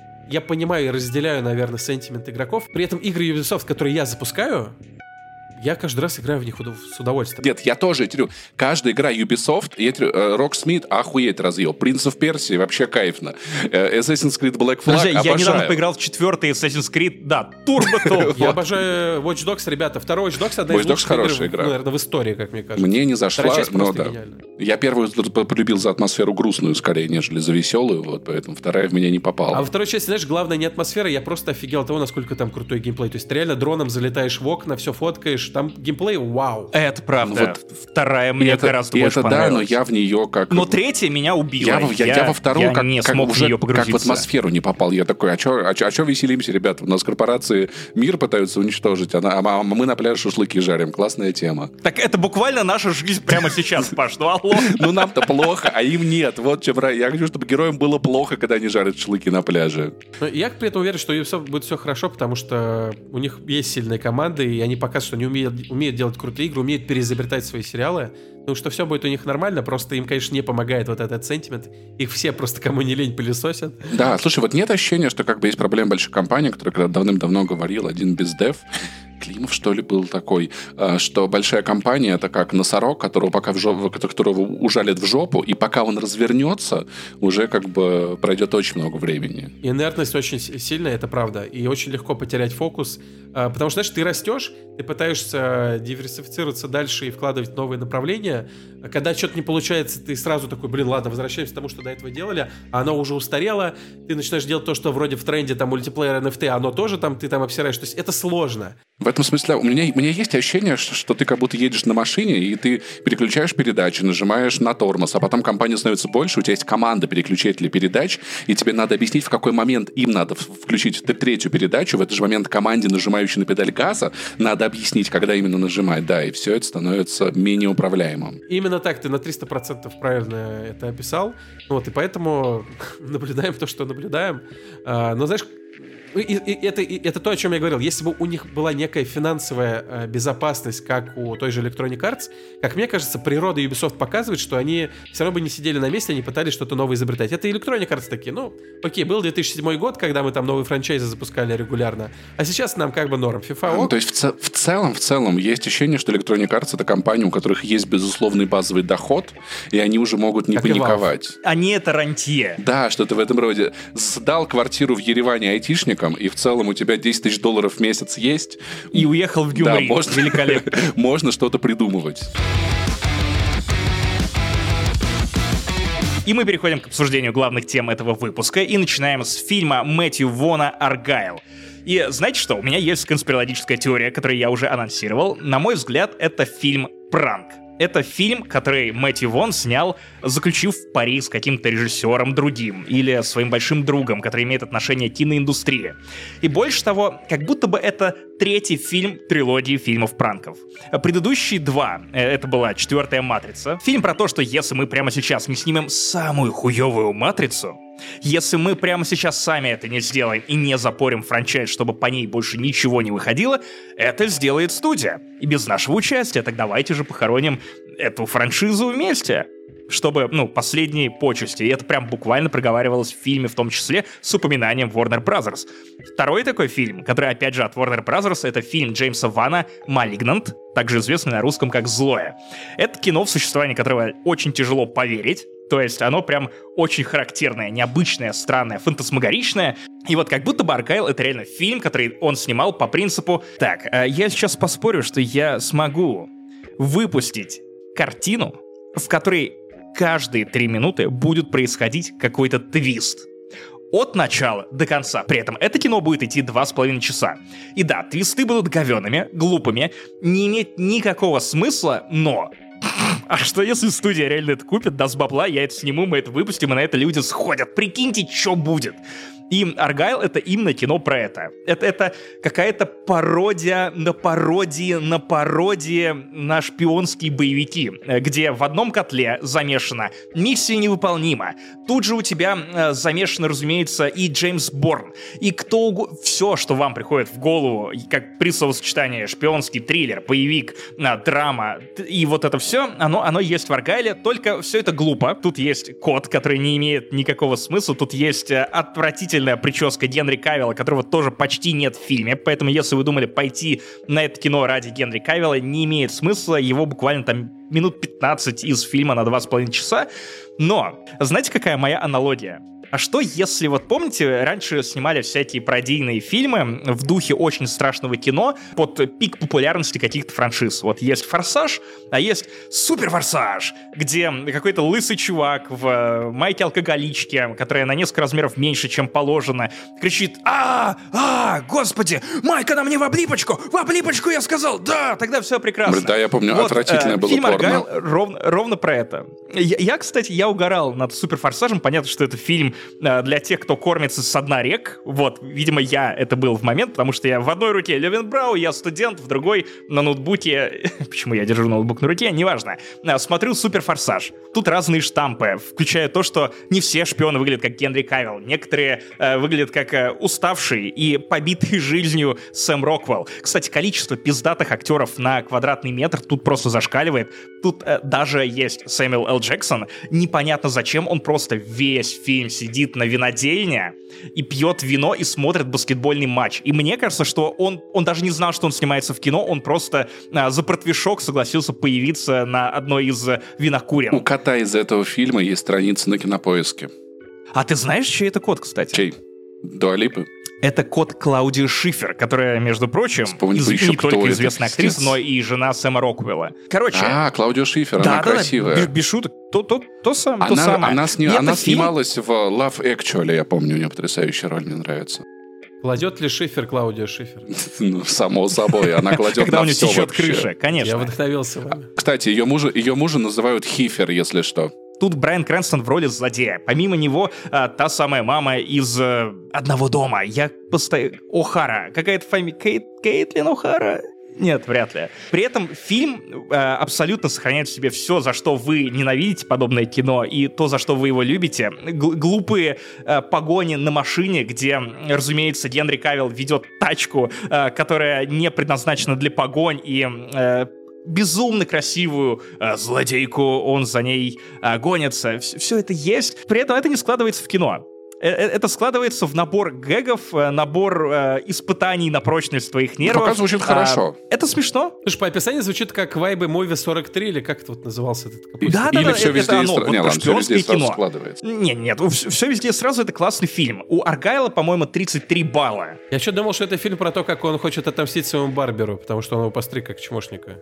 Хочет да, но, кстати, важный момент. Аргайл — это выдуманный персонаж. Главная героиня фильма, да, это Дарья Донцова, которая пишет романы про Ивана Подушкина, и вот Аргайл, Генри Кавилл, и есть Иван Подушкин э, с иде... ну, окей, не идеальный, ебаным флэт-топом, э, но зато с великолепной обаятельной улыбкой и все женщины его.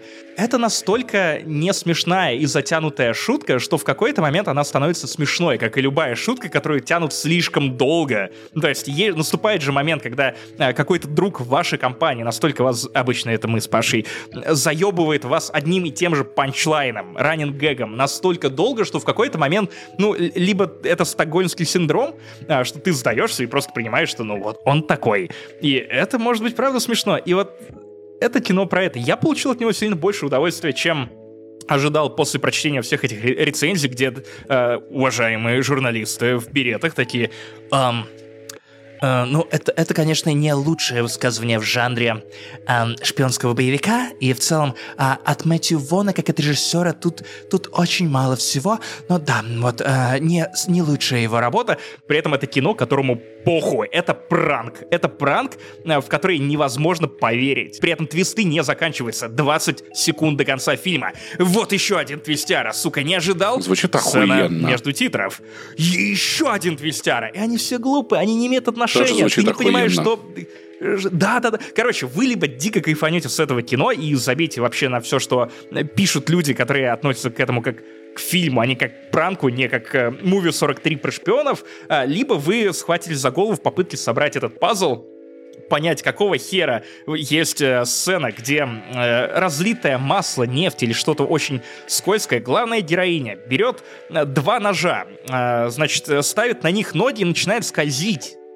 Как в художественном э, катании. И, и все остальные злодеи при этом пытаются поскользнуться, такие она их просто наебашивает в этот момент. Ножами? Блестящее кино, не, э, чем угодно. Она просто... Все, что ты можешь представить, использовано в этой сцене. Опять же, Мэтью Вон не был бы Мэтью Воном, если бы он не додумался сделать сцену с танцами во время перестрелки. Блять, зачем я даже вам это рассказываю? Короче, это просто э, сумасшествие, э, талант Вона, кино, которое не порекомендую никому по доброй воле, но при этом не знаю, два с половиной часа как будто бы одновременно слишком много для этого кино и одновременно слишком мало. Макс, давай, давай проверим твои журналистские э, способности. Вот если бы ты был тем самым журналистом, которого ты описал, ну, там в жилетке, в берете, какой был бы заголовок у твоего материала?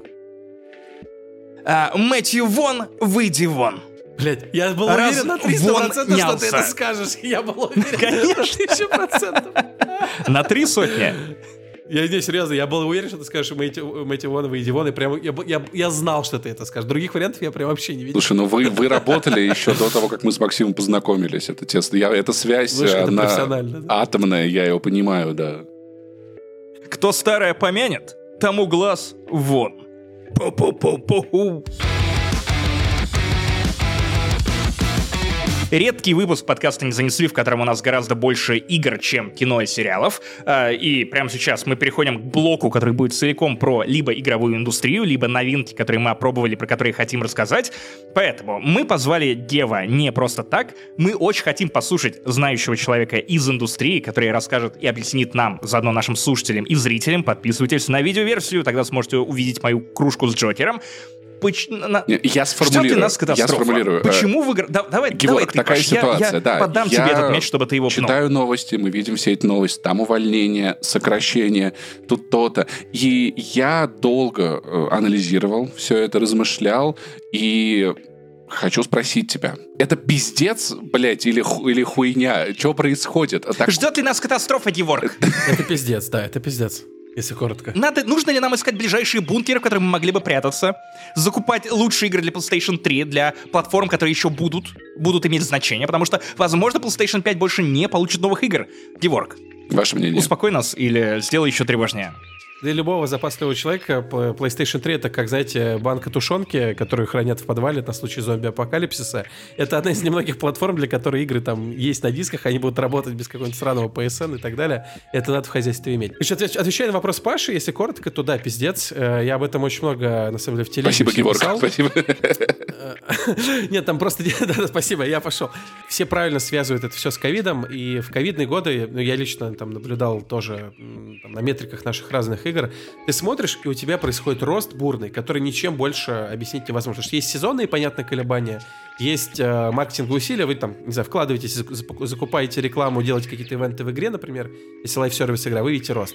А здесь была история, когда вдруг неожиданно ты видишь, что у тебя просто растет все. Ты палку, вот, как Паша говорил про, про черноземье, да, ты палку воткнул, у тебя растет, потому что много людей оказались действительно дома, им было нечего делать, и особенно онлайн-игры видели колоссальный рост. И в этот момент, ну, во-первых, логика любого бизнеса, а бизнес инертен. Вот мы, например, Ubisoft это поняли. Логика любого бизнеса растет, надо еще больше поливать, чтобы росло еще быстрее, потому что наши конкретно как раз этим занимаются. Нанимаем людей, открываем новые студии, запускаем новые проекты. И надо понимать, что параллельно происходит следующее. Люди э, из других индустрий, венчурные инвесторы и так далее, они видят, что рынок игр, который супер стабилен и растет из года в год уже 20, там, 25 лет, он начал расти еще быстрее в ковид, хотя в это время какие-то стандартные индустрии падают. Ресторанный бизнес в жопе, его там задушили, еще что-то в жопе, туризм в жопе. И появилось очень много денег со стороны. Безумные, колоссальные деньги. Очень много всего спонсировали. И у всех была одна теория. Люди, которые не играли в игры, стали казуальными игроками. Казуальные игры, игроки, которые играли, не знаю, во что играют казуальные игроки, Фрут Нинди какой-нибудь. Три да? в ряд. Они, они начали играть, да, в три ряд, окей, начали играть тоже Candy во что-то более серьезное. Например, те, кто играли в Candy Crush, начали играть там в Sims. Те, кто играли в Sims, решили попробовать какую-нибудь стратегию, еще что-то. А, И у всех была теория, что, окей, у нас, оказывается, аудитория сильно вырастет, потому что эти люди потом тоже будут играть, это войдет в их привычку, социальные связи уже появились, там, Дискорды и прочее. А Оказалось, что, блин, многим людям пришлось снова вернуться на работу, там, не знаю, надо, не знаю, продукты И, развозить, возможно, надо люди стоять, такие, там, продавать а я сим-карты». снова могу гулять нахуй видеоигры. Во-первых, да, потому что нахер видеоигры. Мне понравилось, что Паша при этом дождался окончания ковида и вот тогда лишился работы. Такой, типа, да, я пойду против тренда. наперекор всему. Сейчас никуда я ходить не буду. Ну, короче, многие люди перестали тупо играть в игры, потому что либо у них нет, времени, которое до этого было, либо просто оказалось, что, да, их интересовала свобода гораздо больше и социализация личная. Потому что некоторые, кстати, этим зам- замещали, вы, наверное, помните. Да, А, напьемся Проведем свадьбу в. Animal Crossing. Да, да, Слушайте, да, да. а напомню, Короче, что ушло- я, кстати, реально стал меньше играть в видеоигры, когда кончился коронавирус. Я действительно это замечаю. Да-да-да, это, ну, это, это правда, потому что у тебя меньше времени в заперти, ты хочешь пойти погулять с друзьями, активно как-то время провести и так далее. В горы поехать. Ну так вот, э, это наложилось, плюс, безусловно, экономическая, ну, экономический спад. Во многих странах действительно людей стало меньше денег на руках, которые они могут потратить на что-то, но тупо все стали беднее, ну, во многих странах. И все это наложилось друг на друга, плюс еще сраный искусственный интеллект, что тоже правда. Я ну, сужу тоже по нам. А, многие истории, которые раньше ты давал фрилансерам, сотрудникам, что-то нарисовать, что-то там написать, копирайтер и так далее. Я не говорю, что люди не нужны, потому что фильтр всегда должен быть, но некоторые задачи реально закрываются с помощью искусственного интеллекта. Не, вот дайте простой пример. Тебе нужен, ты хочешь для своей игры сделать новую иконку для мобильной игры. И тебе нужно пойти по, по- классике. Пойдешь в свой арт-отдел, ребята, нарисуйте, пожалуйста, 20 иконок, вот, вот и описать описание каждой иконки, что должно отличаться, головной убор другой, другой фон и так далее. И они говорят, да, хорошо, типа два месяца времени, иди гуляй, потому что у нас типа все заняты. А, Или ты идешь там к фрилансеру, платишь ему кучу денег, ждешь опять же там несколько недель, получаешь. Сейчас ты идешь, заливаешь свою картинку с вашим артом, который вы нарисовали, говоришь, нарисуй мне еще 20 вариаций таких же, с усами, без усов, там, с зубом там золотым, еще что-то. Получаешь это за 5 секунд, отправляешь тест, через 2 часа, ну, окей, через 2 дня ты знаешь, какая лучше перформит, Смотрите, второй пункт. Первый мы уже узнали, что Диворк думает про низы в компаниях. Теперь мы узнали, что Диворк заменяет Так работу ты мерзкий людей, капиталист, художников. получается, Геворг. Да? Ой-ой-ой, да-да-да. Получается, что игры это бизнес, это про вот это, про деньги Нет, и выживание, это а не про душа. этику. инвесторы давят на топов, а топы, соответственно, давят на своих менеджеров, что, чуваки, вот там уже я слышал от Васи, что через чат GPT можно игру сделать, типа, а чем мы не сделали там Call of Duty через чат GPT? И No- идите no сделайте. code. Да-да-да, code. И, ну, понятно, что э, есть давление определенное, все пытаются выслужиться. Вот, смотри, мы испо- используем искусственный интеллект, а в некоторых примерах, как я описал, действительно ты можешь его ограниченно применять и какие-то суммы экономить. И, ну, вы слышали, что о чем говорили там э, недавно главы технологических компаний. Вот мы в eBay уволили там 10% сотрудников, потому что а нахер они нужны, там, типа, искусственный интеллект заменит их в таких-то задачах. И, короче, вот есть куча этих факторов, все перепугались, инвестиций меньше. э, И раньше, если раньше тебе было, эм, скажем так, несложно получить в 2022 году деньги от непрофильных инвесторов и сложнее от профильных. Это, кстати, ну, интересный парадокс, в принципе, довольно логичный. Те, кто варится в играх, у них тяжелее деньги получить, потому что они как раз-таки, знаешь, э, типа, мы не уверены, что вы заработаете, мы что-то похожее делали, там, и да. так далее. Они, Они разбираются, ну, или не, раз, не раз, или думают, что разбираются. Мы лучше в NFT вложимся. Это, говорят, прикольная тема. Не, NFT хороший, я вообще чай, это, это давно хороший бизнес, поэтому я всем советую. Вот. И ситуация в целом... И мы помним, что еще и косты на разработку дорожают. Вы сами говорите о том, что хочется лучше, красивее, там, богаче. Все, понятно, хотят, чтобы PlayStation 5 там, и Xbox использовались на полную катушку и так далее. И все эти факторы приводят к сокращениям.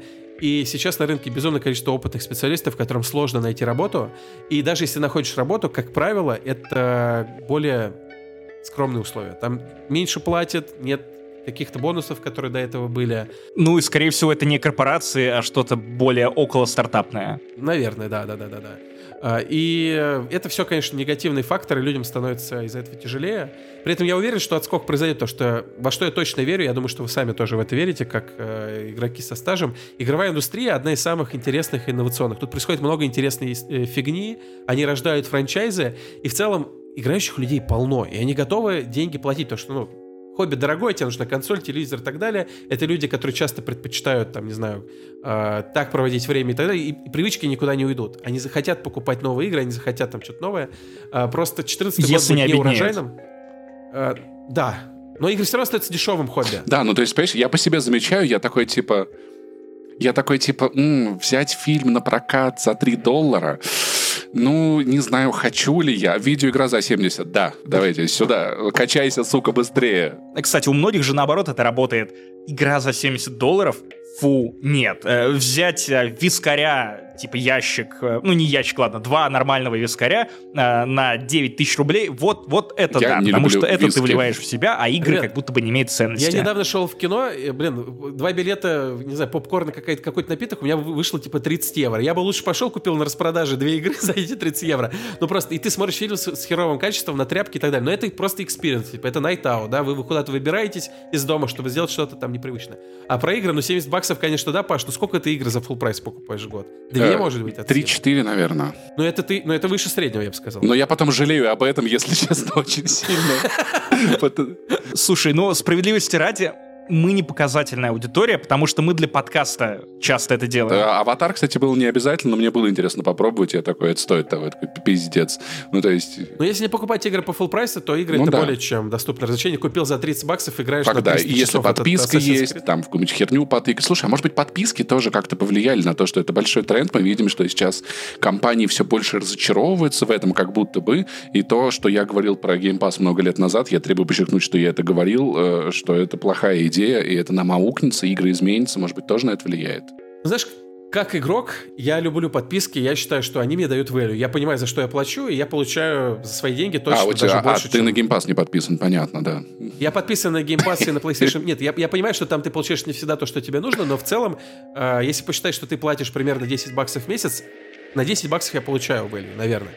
А, но как именно человек из, из, ну, там, из, из бизнес- бизнесовой части, конечно, там много опасений. И не зря там Свен Винки не хочет, чтобы его Baldur's Gate 3 попал в... В Pass, да. Да, не зря Шон Лейден, чувак, который точно в чем что-то понимает, говорит, что это может убить нафиг индустрию именно премиальных игр. Ну, потому что до какой, до какой поры ты можешь демпинговать?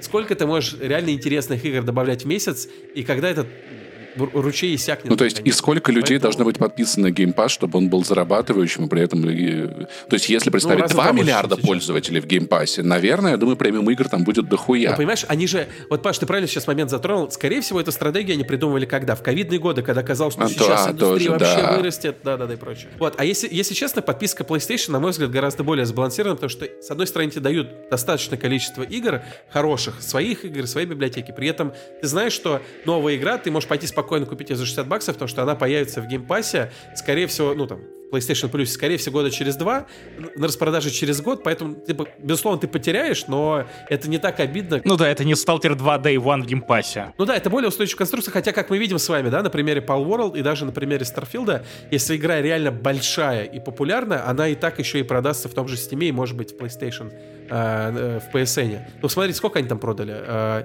10 миллионов Ну, уже больше Steam. 5 миллионов. Э, Пока не, они 10, но 8 больше давно 5 как минимум. Давно Макс анонсировали 8, еще там А, хорошо, окей. То есть там в районе 10 миллионов они продали, и плюс еще столько же на, э, ну, там, в Game Pass е уже поиграло. Хорошо, но, но давайте, давайте вернемся к предыдущей теме. То есть э, с подписками понятно, мы скорее не это обсуждаем. А давайте поговорим именно про увольнение, потому что ты говоришь, что это затронуло многих твоих знакомых в том числе. Есть ли личные какие-то истории, э, кого, откуда, если ты можешь называть имена, делиться этим опытом, на каких условиях увольняли, все эти видосы, которые гуляют по ТикТоку и Твиттеру, где люди э, записывают себя во время увольнений из э, крупных компаний, потому что помимо игровых компаний это затрагивает еще и техногигантов. У меня есть большой вопрос, связанный с, с людьми.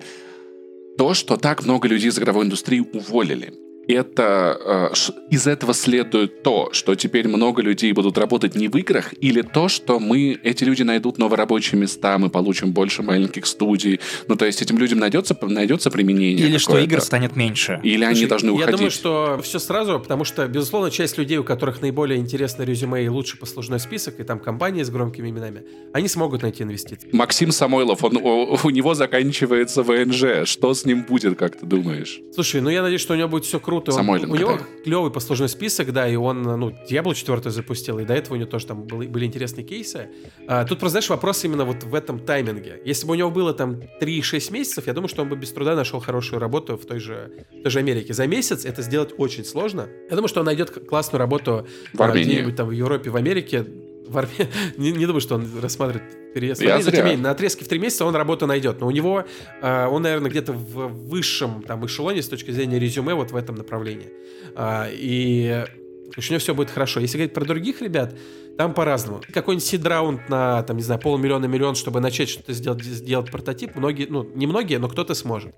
Другие попробуют найти работу в, в тех же Штатах, в Европе, скорее всего, найдут, но около там, половины, я думаю, им придется тыркаться в разные другие индустрии, технологическую индустрию, а там тоже сокращение. В гэмблинг. И уж где они в итоге осядут, я не знаю. Честно не знаю. Ну, в гемблинге там... В подкасте Кстати, всегда можно кстати, пиздеть. Кстати, Паш, хороший, э, между прочим, э, хорошее направление. Гемблинг, э, iGambling, тот самый, криптоны, NFT и прочее.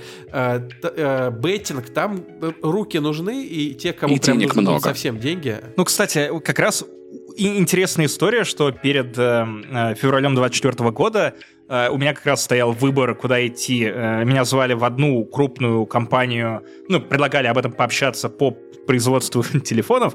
В э, другой вариант у меня был как раз э, онлайн-беттинг, вернее, издание про киберспорт при онлайн-беттинге, которые, опять же, все сервисы там были бы инкрустированы так или иначе. Ну и третий вариант Тинькофф журнал, который я и выбрал, в котором я сейчас и работаю.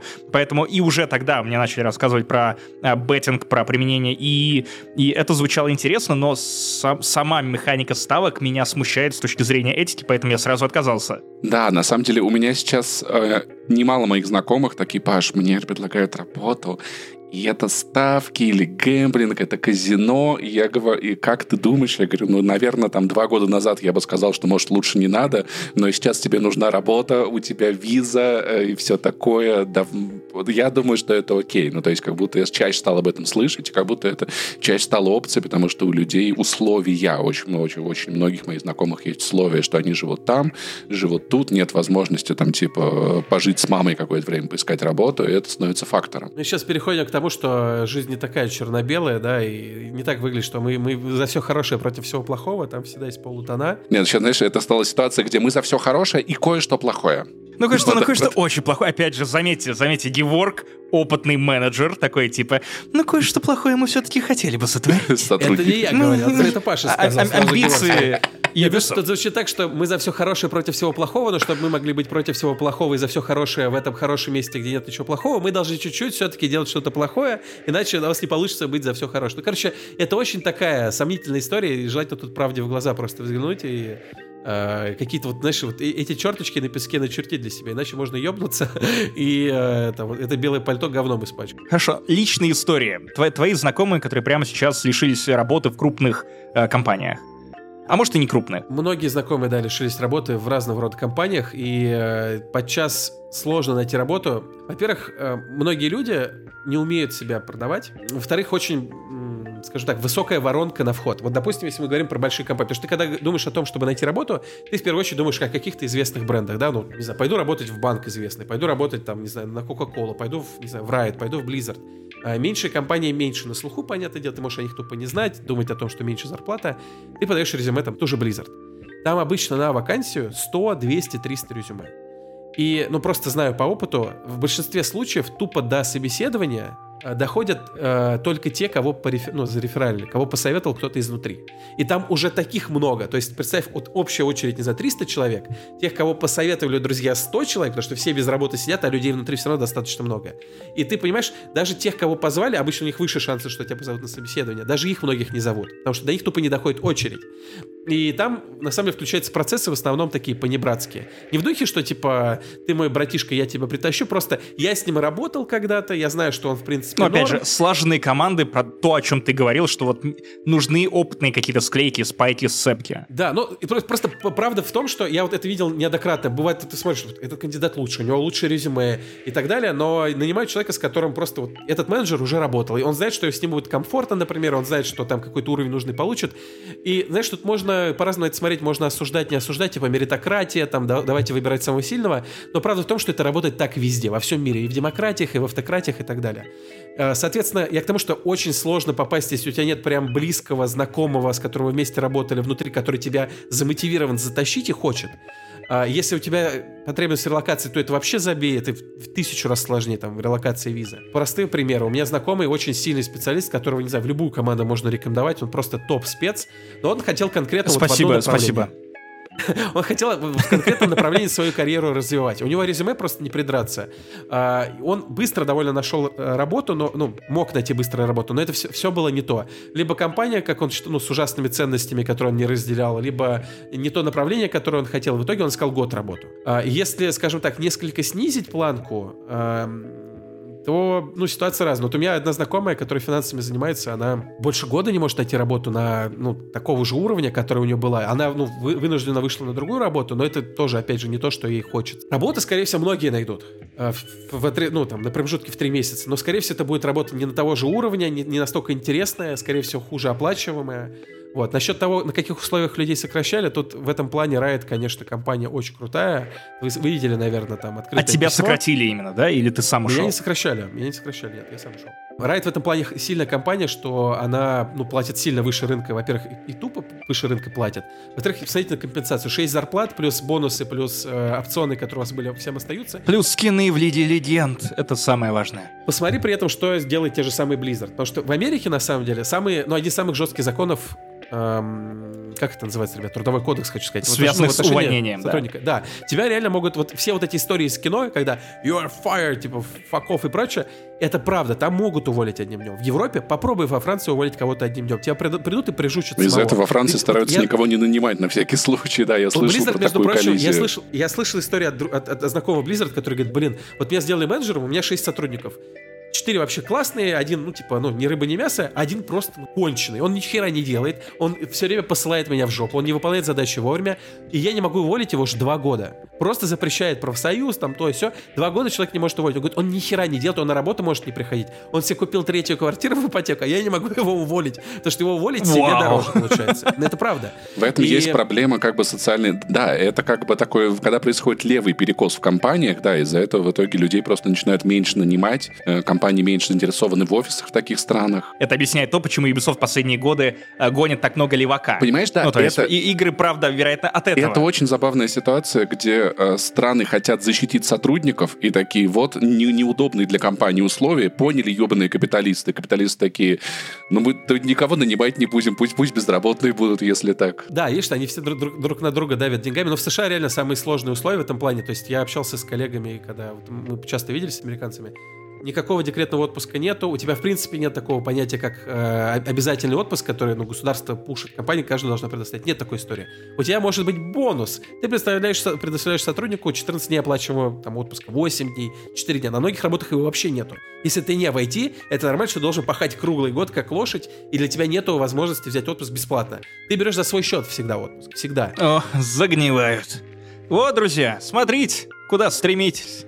Работайте на Дева и смуту. Я сейчас, конечно, не, не про это, но, в, короче, в Америке жесткие законы, и на примере Blizzard. У меня знакомый один, э, это я сейчас про Макса, его тоже сократили, он э, получил э, месячный оклад, э, ну и какие-то там невыплаченные ему там обещаны там минимальный бонус, что-то там связано, типа, ну, аналог отпускных, все. То есть, по сути, человек получил полтора оклада, плюс ему обещали э, страховку продлить там на два месяца, по-моему. А другого знакомого, которого уволили, э, ему вообще ничего не выплатили. Ну, то есть, его сократили в Ну, он конце месяца, выплатили... месяц.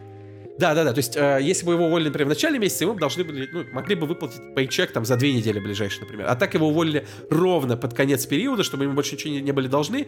Чувак, привет, мы тебя сокращаем, пошел нахер, и он без денег просто оказывается на улице. Ему ничего не продляли, ни страховку, э, ничего. А, и самое главное, что юридически компании так могут. И Riot, и Blizzard тоже так могли, скорее всего, больше чем уверен. Просто Riot поступили очень красиво. Это, ну, так реально никто в Америке не делает. Две зарплаты — это просто, не знаю, потолок фантазий. А Blizzard поступили, ну, скажем так, это что-то минимально допустимое, как мне кажется, для компании их уровня. Но в целом, ну так, довольно неприятно. Короче, разные истории. Riot в этом плане молодцы. Люди, я думаю, что без проблем на эти деньги смогут существовать, найти хорошую работу. А вот за, за людей, которые из других компаний были сокращены, я прям переживаю. Я, я слышал тоже очень некрасивые истории сокращения, причем не этой волны, а еще в период, когда людей перевозили из российских офисов и предлагали им... Ты про скандал с Game Insight сейчас? Э, кстати, нет, но Game Insight тоже хороший пример. Я про гораздо более крупного и известного вам игрока, вот. И, ну, кто догадался, тот догадался. И там, конечно, некрасивые истории были про то, что пришлось собеседоваться в другой офис, люди в итоге остались без работы и ушли к конкурентам. Потому что условия пере, ну, перевоза сотрудников, которым ты обещал много всего, не были выполнены. И это было катастрофично и ужасно. Но мой следующий вопрос. Мы плюс-минус послушали личные истории твоих знакомых и услышали от тебя аналитику по поводу того, что происходит с индустрией прямо сейчас. Но что произойдет потом? Вопрос как это отразится на видеоиграх, для меня достаточно важно, и станет ли их меньше, потому что много кто сейчас говорит о том, что видеоигр теперь слишком много, рынок перегружен, а невозможно выпустить игру даже в стиме Индия и попасть в чарт топов новинок, и тем более даже если это бесплатная игра, как это отразится на людях, которые даже не делают игры, а хотя бы покупают их? Придется ли не знаю, искать ближайшую лужайку, чтобы понимать, где можно трогать траву, когда не выходит новый Prince of Persia. У игровой индустрии довольно серьез... сильная инерция, э, инертность, простите, и понятное дело, что сейчас в моменте, в 24 году и, наверное, даже в 25-м будет все нормально. Игр достаточно, которые там уже до- довольно давно в разработке, они до релиза дойдут. Коронавирусные времена в эти лучшие, да, для индустрии. Ну, и тогда еще начали делать, или как, даже как раньше. мы теперь вспоминаем коронавирус? Да, Помните, было великолепно. Дома сидели, пипец. Как подкасты слушали хорошо, кстати. Средний срок разработки AAA игры сейчас это все-таки 5-6 лет. То есть это, и многие игры даже начали делать до ковида. Те, которые дел- начали делать в ковид, они тоже выйдут. То есть в перспективе ближайших двух, может быть, даже трех лет, я думаю, что все будет нормально, мы не сильно почувствуем какой-то эффект. А вот уже, получается, те игры, которые начинают делать сейчас, в 24-м, 23-м, и которые должны были бы выйти в 28-м, 27-м, 29-м, вот там То есть на старте увидим. PlayStation 6 и нового Xbox. Я не уверен, что там будут уже PlayStation 6 и Xbox. Я думаю, что они попозже появятся, скорее к 30 году, я, я думаю. Но тем не менее, да. А, Там будет уже гораздо грустнее. И знаешь, тут интересный момент, что по-хорошему опытные инвесторы, которые понимают рынок, они должны как раз сейчас заходить. Потому что у тебя кадров на рынке много, ты можешь их демпинговать по зарплате, предлагать им условия хуже, на которые, скорее всего, некоторые согласятся. А, И ты, когда будешь выходить в 28 там, году, у тебя будет ниже, меньше конкуренции, скорее всего. А, Понятно, что тут многое может пойти по-другому, но тем не менее. а, При этом мы вот этого не видим. То есть, знаешь, рынок в этом плане тут есть некий стадный эффект, что все перестали заносить, потому что боятся, значит, и мы дураки, если будем заносить, надо деньги свои держать.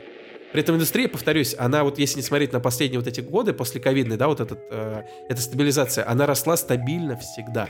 Даже дефолты вот эти 2008 года, там, 98 они на индустрию практически не повлияли. Это интересный заход. Э, Я надеюсь, что правда найдется кто-то поумнее, кто, в отличие от Embracer Group, не будет искать э, способы выйти из этой сделки, когда ты купил очень многих, и в итоге пытаешься сейчас по кускам себя распродать. А, Каверзный вопрос. Опять же, вспоминаем, что это ток-шоу к барьеру, где мы все друг друга ненавидим, потому что так сказал продюсер. Геворг, Смотри, анонс. Э, Я знаю, что, скорее всего, нас слушают некоторые твои сотрудники, скорее всего, огромное количество. Планируешь ли ты сокращение в компании, которую менеджеришь? Да. Я большой босс, и в моей компании планирую сокращение. Слушай, э, нет, э, и у меня на самом деле отдел, вот есть такое слово английское хорошее, lean.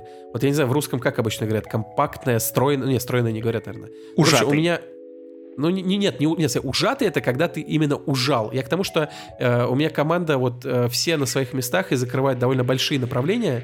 Я как раз вот именно с этим и работаю с ребятами, чтобы они понимали, что вот не- некоторые хотят, говорят, я хочу, мне нужен помощник, я, мне не хватает здесь рук, там, потому что ты просишь вот это и, то, и, и другое. Я как раз как э, менеджер чувствую на себе ответственность. Я не хочу, чтобы мы человека сейчас вытащили на работу, он уйдет с какой-то другой работы, еще что-то, и потом нам придется его сокращать. То есть хочется 10 раз подумать, чтобы не, ну, не, м, потом То не есть ты в этой ситуации француз, который так, я лучше никого не найму, чтобы потом То есть, никого не получается, уволить». компании еще и нанимать стали аккуратнее. И меньше.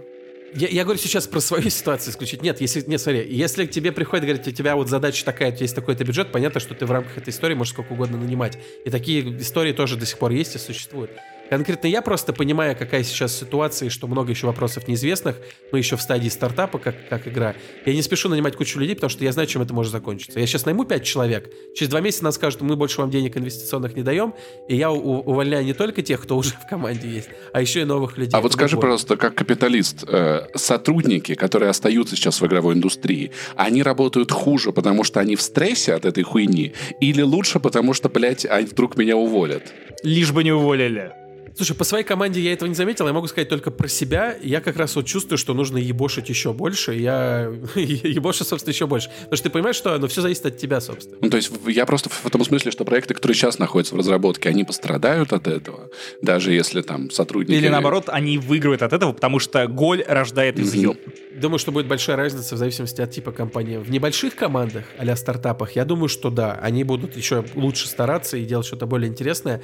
В больших компаниях, а Ubisoft, где, ну как ни крути, есть много людей, которые, э, скажем, не идеологи, которые не тащат проект, которые, ну, просто сидят и занимаются своим делом. Я вот рисую, там, не знаю, текстуры, я, я делаю уровни. Вот они точно сидят и переживают за свою работу, потому что они боятся вот этого искусственного интеллекта, они понимают, что у них, наверное, плюс-минус работа заменяемая сейчас на рынке куча людей, и вот у них мотивация должна снизиться, я думаю, они будут переживать, и это может отразиться на качестве игр.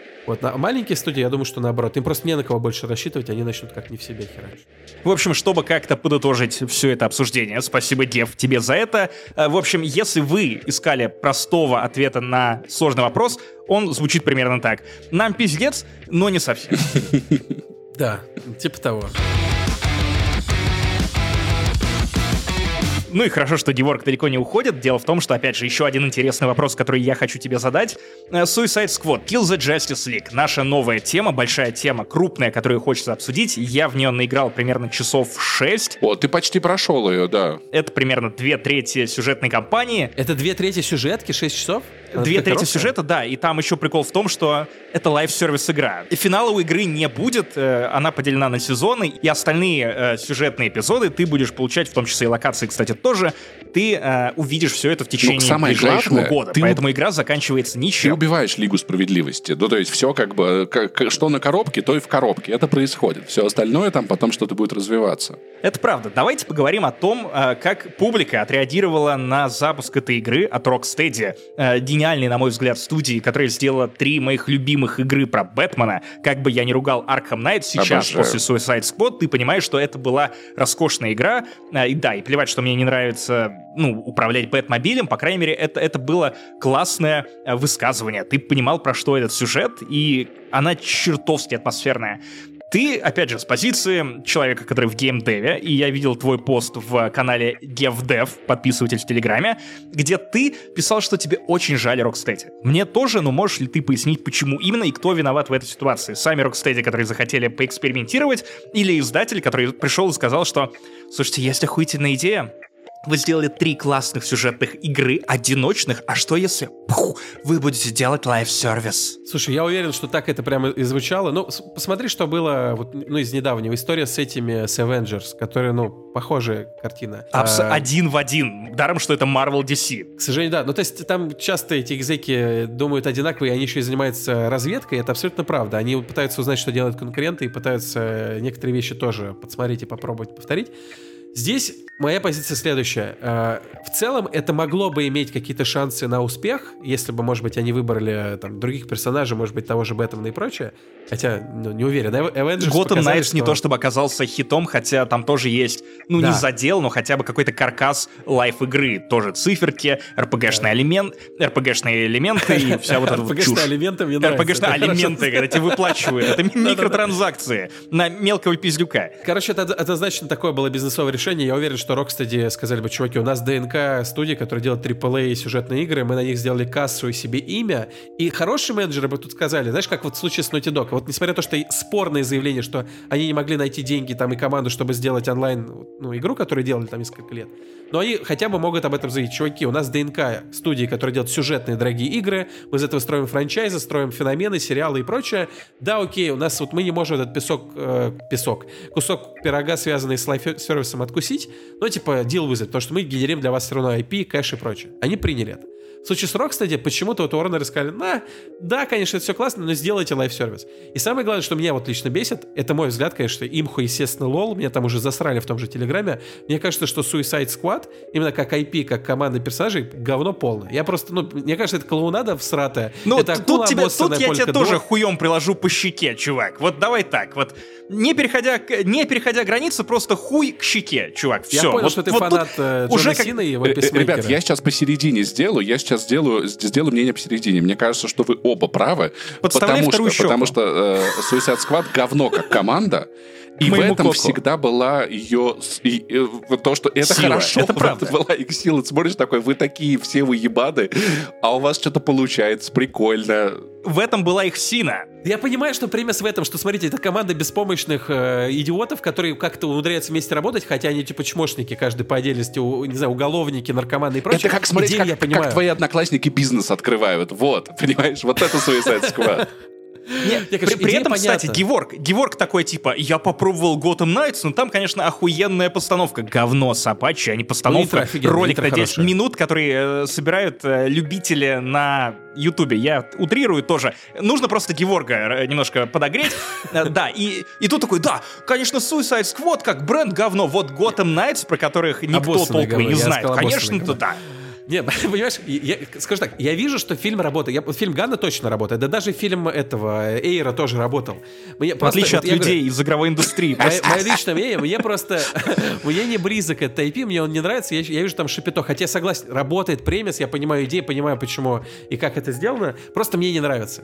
Вот. А тут наложилось, мне кажется, наложились две истории. Во-первых, обоссанное говно в виде IP. Во-вторых, Rocksteady заставили делать то, что они не хотели делать. И, и видите, то, что они не умели делать. совершенно уебищный маркетинг. Нет, маркетинг абсолютно не уебищный. А что там уебищного в маркетинге? Подожди, а что в маркетинге уебищного? Абсолютно дежурно все. Коммуникация с аудиторией. Когда а первые показы дежурная. игры были великолепные. Потом, чем больше инфы, и опять же в интонации, понятно, какой скармливая аудитории, тем больше копилось это недовольство. Но э, самое интересное произошло вот под самый конец, когда, ну, остал, тебя и так уже ненавидят. Все уже поняли, что это не еще одна сюжетная игра, а live-service, что скрывали на первых показах, если мне не изменяет память, что уже, ну, все-таки, э, опять же, а прямо тебе не, брали, было, но и не тогда договаривали. Еще, наверное, не было вот этих всех 50 валют и вот это прочее. Скорее всего, они еще это не сделали. Я уверен. Ну да, и ты узнаешь об этом даже, по-моему, не из презентации, а из каких-то сливов, подтверждений от инсайдеров. И все это не очень хорошая коммуникация, потому что, опять же, лучше узнать от тебя, чем на улице. В случае с Suicide Squad это как раз проеб по коммуникации как будто бы. Слушай, я думаю, что тут дело в том... Смотри, сколько лет делали игру? Семь? Восемь? Ну, я думаю, что 9. 9. 9, 9 лет, как минимум, прошло с выхода Archie 14. Я, я на 14 игру... ставлю. Кто в больше? случае с такой игрой обычно вот эти все системы монетизации, кастомизации и прочее, это делают, когда у тебя же core игра готова, механики готовы, готовы модели, там, не знаю, локации и прочее. Скорее всего, их сделали за последние полтора-два года. И они, конечно, знали, что аудитория в штыке это все говно воспринимает. Я уверен, что говорили, давайте меньше это подсвечивать, но при этом, конечно, расскажем. Еще, я, я, я считаю, что главная проблема в коммуникациях исключительно в том, что их начали сильно заранее. Я думаю, что игра выйдет скоро, а в итоге они прошляпились, и игра гораздо дольше была в разработке. И это косяк. А так маркетинг был абсолютно дежурный. Тут как раз та ситуация, когда это тупо на 100% продуктовый вижен. Вот такого игроки не хотели. Они еще во время Avengers сказали, ребята, не надо нам этого говна. Классно, делайте live-service игры, не надо делать по таким IP от таких студий. Пусть это делает третисортная студия, там, не знаю, для, для мобайла, например, кросс-платформу, хорошо, тогда это будет окей. Ну, Warner Bros. Montreal, которая уже выкинула на рынок э, Gotham Knights. Тот же Warner Bros. Посмотри, например, эм, Mortal Kombat, топ-серия, премиум, 11, там, не знаю, ремейк, вот это все. И посмотри на мобильную версию. Ты не знаю, ты играл в нее или нет? Она генерит кучу бабок. Я когда еще работал в софт-клабе, мы были вот э, на студии Warner Bros., они нам рассказывали сколько, что, блин, они даже сами не ожидали, как она выстрелила, они там генерят кэш. Она до сих пор супер популярна. Это live-service, э, игра с обычной мобильной монетизацией. Пожалуйста, игроки это спокойно воспринимают. Для них это вещи, которые могут Ну, потому что там нет ожидания. Это мобильная Да, платформа, на так, которой ты уже так. привык, приучен Именно так. к э, получению подобных игр. Все верно. И мне кажется, это на 100% менеджерский проеб, когда большой дядька сидит и говорит, ну вот вы классные, что вы умеете делать супер сингловые игры, которые генерят кучу денег, они всем нравятся, ставят девятки, так вот перестаньте их делать, сделайте что-то другое. Это, это глупость страшная. Нормально было бы создать вторую команду, сделать ответвление, мобильную версию с другими людьми, например, да? Может быть, под небольшим присмотром этих людей.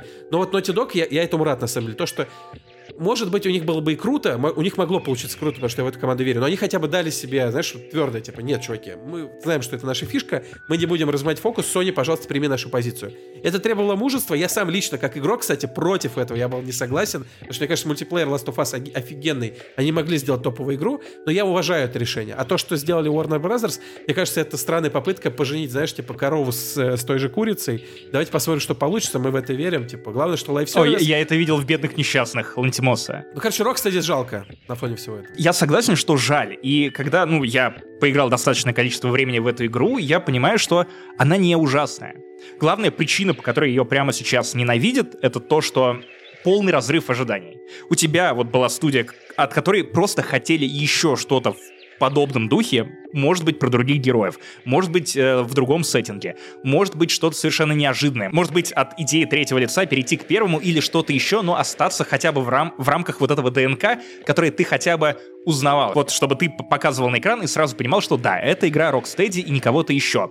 Suicide Squad как будто бы... Вот первое впечатление, которое от нее есть, что, во-первых, это обычная игра Rocksteady, которую запихнули насильно в рамки вот этих миссий, которые, ну, супер короткие, там, 5-10 минут, между которыми в конце каждой тебе дают лут, потом тебе показывают ролик, постановка роликов, кстати, нормально, и, разумеется, все это написано, ну, адекватно. Это не Бэтмен Арkham, тебя не цепляет герои мгновенно, ты не настолько, опять же, э, ну, хочешь играть за Кинг Шарка, и, потому что, ну, литерали как раз. Ну, си- сила IP, да, но ты видишь, что пару лет назад это была игра, которая, наверное, увлекла бы конкретно меня гораздо сильнее. При этом, если смотреть это как на сессионную игру, понятное дело, что эндгейм, судя по всему, сейчас там просто никакой, его по сути и нет, а, финала игры тоже нет. Но с точки зрения механик, вот для любителей сессионных игр, Слушай, я слышал такую претензию, вот что скажи, что плохо стрелять и перемещаться. Вот, скучно перемещаться, плохо А, стрелять. Слушай, да, давайте я как раз да, про это говорю, что на самом деле стрелять как будто бы нормально, если ты любишь сессионные шутеры. Другое дело, что ну вот у тебя на выбор четыре разных персонажа, которые все двигаются, ну, похожим образом. Ты не чувствуешь веса, когда ты бегаешь за Кинг Шарка. Мне не очень нравится играть за Харли Квин, потому что за нее как раз не очень прикольно перемещаться. Ты используешь часть бэт-когти или что-то еще, а, ты э, цепляешься за уступы и перемещаешься таким образом. Это не выходит у меня супер интуитивно, как за Кинг Шарка, где он просто там прыгает, или бумеранга, который, ну, довольно обоссанный персонаж из фильмов.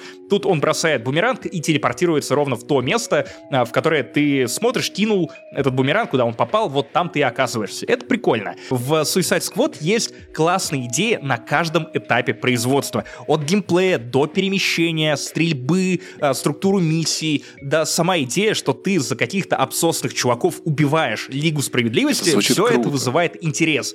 Ровно до момента, пока ты не начинаешь в это играть и не понимаешь, что это очень сильно ужатый проект, который, ну, и ему тесно в этих рамках. Ему не дают раскрыться, в том числе из-за однообразия миссий. Ты э, приходишь на одну точку, ты защищаешь эту точку, а, ты убиваешь э, толпы врагов, потом ты отправляешься в другую локацию, там ты защищаешь, ну, например, флеша от атак противников. И все это, ну, работает. Это, ну, по геймплею похоже на Anthem, только в Anthem было прикольно перемещаться. Мне очень нравилось летать на джавелинах. Тут как будто бы, ну, ты просто перемещаешься по городу. Если ты перемещаешься за кого угодно, не за Харли Квин, то это в целом даже быстро, это не мучительно, не болезненно, но и кайфа от э, Traversal в ты не испытываешь, проблема. как в Marvel Spider-Man. Потому что, ну, я обожаю игры про Человека-паука от Insomniac, э, ровно за ощущение того, насколько тебе просто кайфово летать по Нью-Йорку. Ну, тебе даже не хочется было. использовать. тоже было классно. А, а, да-да-да, все верно. Единственное, где оно, кстати, пропало, это Arkham Origins, я люблю эту игру, но перемещение, сам то, как они построили этот город, этот ебучий мост через всю карту, через который тебе постоянно нужно было э, прыгать из одного конца города в другой, это заебывал, и ты прям видишь, как вот те же механики могут не работать в руках других людей. И вот Suicide Squad как будто бы, ну, ты даже хочешь ее похвалить ты, ты, ты даже сочувствуешь Rocksteady, даже несмотря на весь пиздец, который я, опять же, связываю с издателем, что, ну, смотрите, какой интересный прогрев. Вы продаете игру, по-моему, самое, самое дорогое издание, то ли 70, то ли 80 долларов, э, который включает в себя ранний доступ. При этом первые то ли полтора, то ли даже два дня ты не мог нормально в это все поиграть из-за того, что у тебя, ну, игра требует постоянного подключения к интернету, офлайн режим тебе обещают когда-нибудь потом, и вот ты, получается, два дня ты просто просрал, хотя ты как бы оплатил доступ к телу, что называется. И тебе потом вернули на 20 баксов э, внутриигровой Частая валюты. История. Это не только они так обсирались, конечно. Ну, ну да, ну опять же есть э, пример с Hogwarts Legacy. Ну, там нет онлайна. Там нет онлайна, да, но опять же это пошло в плюс, ты просто сел играть. Но подключение к серверам Warner Bros. там все равно так или иначе было. И э, все как будто бы против Rocksteady. И с одной стороны, эту игру, ну, да нет, ее очень легко разъебать, если честно. В том числе из-за ожиданий и несоответствие этим ожиданиям. И я понимаю, что, наверное, это неправильный подход к критике, и нужно ругать по фактике, потому что, опять же, ты можешь себе представить какую угодно игру, но 9 лет — это довольно долгий срок. И люди хотели очень конкретную вещь. Это прекрасный пример, как э, в очередной раз люди сотворили себе кумира, возвели на пьедестал, и потом с большим удовольствием, знаешь, ногами э, пихнули во враг с обоссанным Пинают, да. говном, да. И... Да, увы. Ну, знаешь, насколько я понимаю, большая часть Rocksteady, как минимум костяка, они все-таки уже разбрелись, кто куда, и сейчас свои студии основывают. Ну, видимо, будем получать вот ту же самую историю, которая сейчас происходит с CD Projekt Red. Помните, раньше был вот этот знаменитый штамп «Ветераны BioWare», которые прям уходят и не заканчиваются. Ветеранами там в какой-то момент становятся уже уборщицы, э, джуны и все остальные люди, которые тоже куда-то уходят, основывают свои студии. Может быть, вот сейчас это происходит с CD Projekt Red. Э, впереди у нас Тавматург, кстати, отличная игра, тоже в феврале выходит выходит, тоже от ветеранов CD Project Red, может быть, в ближайшие годы трендом станет звание ветерана. Ветерана Rocksteady, который уж точно расскажет, как сделать правильную игру про супергероя или экшен beat 'em up двухкнопочный. Это совершенно же революционная система.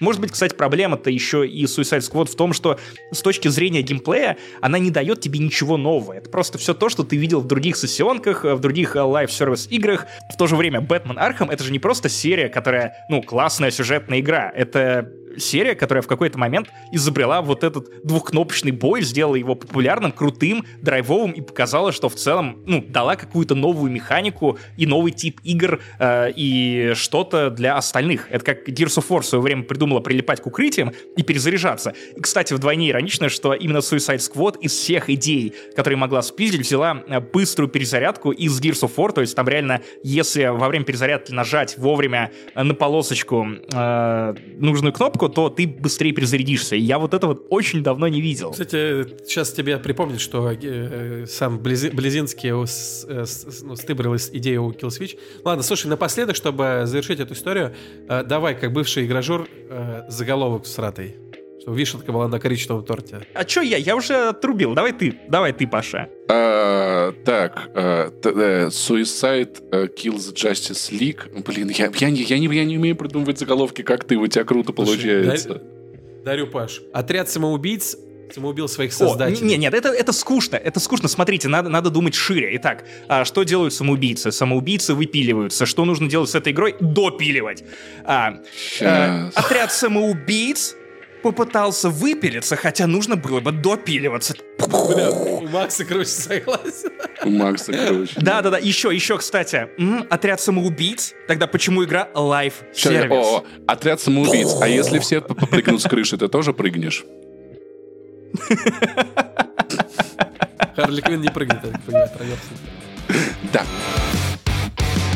каким-то таким вышел 299 выпуск Турбо Топ подкаста «Не занесли». Для вас его провел я, Максим Иванов, I Love Saint Jimmy во всех соцсетях, Паша Это я. э, Павел Пивоваров, Сегодня Паша много понял. о, и Геворг Акопян. Человек, который услышал сегодня много шуток про пенисы, заголовков, видимо, немножечко скучает по временам игромании. Как-то странно, я это сплел вообще с пенисами. большое спасибо. Ты привнес, я бы сказал, взрослости в это обсуждение, потому что мы много лет тут сидим, такие разработчики видеоигр. Вы, вы чё, вы дохуя делаете эту херню? А ты приходишь такой, ну они делают эту херню, потому что надо для бизнеса. Так и так, да, это как бы херня, но при этом делая херню, можно делать не херню потом. И ты сидишь такой, ну вообще как бы прав. Да, вообще как бы прав. Чуть-чуть, чуть-чуть попустился я. И спасибо большое, что позвали. Я прям кайфанул, потому что это вести соло-подкаст, это как всегда в подвале А ты нас зови в гости в свой соло-подкаст. Это соло-подкаст? Да, да. А вот мы мы с сейчас- удовольствием придем на твой солененький подкаст. Это будет Вот. идеально. На- Надо вас позвать, я думаю, только вас звать одновременно или по Если одновременно, то у вас будет опять вот Это будет не э, занесли, да, да, поверь мне. Нас Да. никто не зовет вместе никуда. Даже на вечеринке Проблема люди в это том, что когда вы с Ариком меня звали в свой подкаст, все равно получался, знаешь, одна, вторая не занесли. Там, я не помню, ты придумал или кто-то в комментариях, что типа э, два, два лысых э, с очками. Да, это я, такое это я. Вы просили Да-да-да. меня придумать заголовок, я придумал Точно, его. точно. Также, друзья, напоминаю, что 300-й выпуск э, в формате ролевки будет доступен на нашем ютубе 15 февраля, 19.00 по Москве. Пожалуйста, отметьте себе в календариках. Это будет легендарно. Артемий проведет это для нас в прямом эфире. У нас будет замороченный стрим. Леша Шабалин, наш слушатель и друг, будет нам помогать это организовывать, чтобы не было все как в последний раз. А, Нормально поэтому, если вы ждете и думаете, а как же помочь пацанам, сходите в iTunes, оставьте, пожалуйста, там комментарий, отзыв. Опять же, карабкаемся на чарты, как и 9 лет назад. А, наш Patreon, наш Boosty, там вы можете послушать 40 минут Геворга Акопяна, его излияние про классную кипрскую еду, многие другие вещи. Ну и в целом э, с Геворгом было приятно поболтать, потому что давненько Вообще, мы ним скучали, не брат. слышались. Ре- Ребят, про, про 300 дайте сказать, то, что, ну, я знаю, что вы слово 300 избегаете. Я уверен, что это будет главная задача Артемия, чтобы вы сказали тысячу раз слово 300 во время вашего этого выпуска. У меня как раз где-то 300 слушателей или подписчиков, поэтому вы можете стать 301 302 И избавить Георга от этого проклятия, да. Нет, самом деле, это очень круто, Да, когда у тебя маленькое сообщество. Я вот не стесняюсь говорить 300. Я знаю, что если вы скажете 300, вам сейчас 500 Слушай, шуток пошутят, а, там, «Поюкай жопу слушай, журналистам». вот, такой вопрос. Ты много общаешься с людьми из разных стран. Как по-украински будет «вижу»? Сейчас, бачу. Лизни пизду собачью. Кстати, Геворг, Геворг, Геворг, ты... Погоди, погоди. Ты знаешь Гришу? Кстати, сейчас без шуток. Чуваки, тихо, тихо, воздуха в грудь набрали. Ты знаешь Гришу? А он ебал тебя на крыше, между прочим. Кстати, знаком ли тебе Васек? Он твое очко рассек, блядь. Взрослость в этом Георг, у нас подкасте была таких- повержена. у нас таких Я, я шуток... поэтому скучал. У нас таких шуток 300, вот, можешь отыграться, и все, уйдем по джентльменски.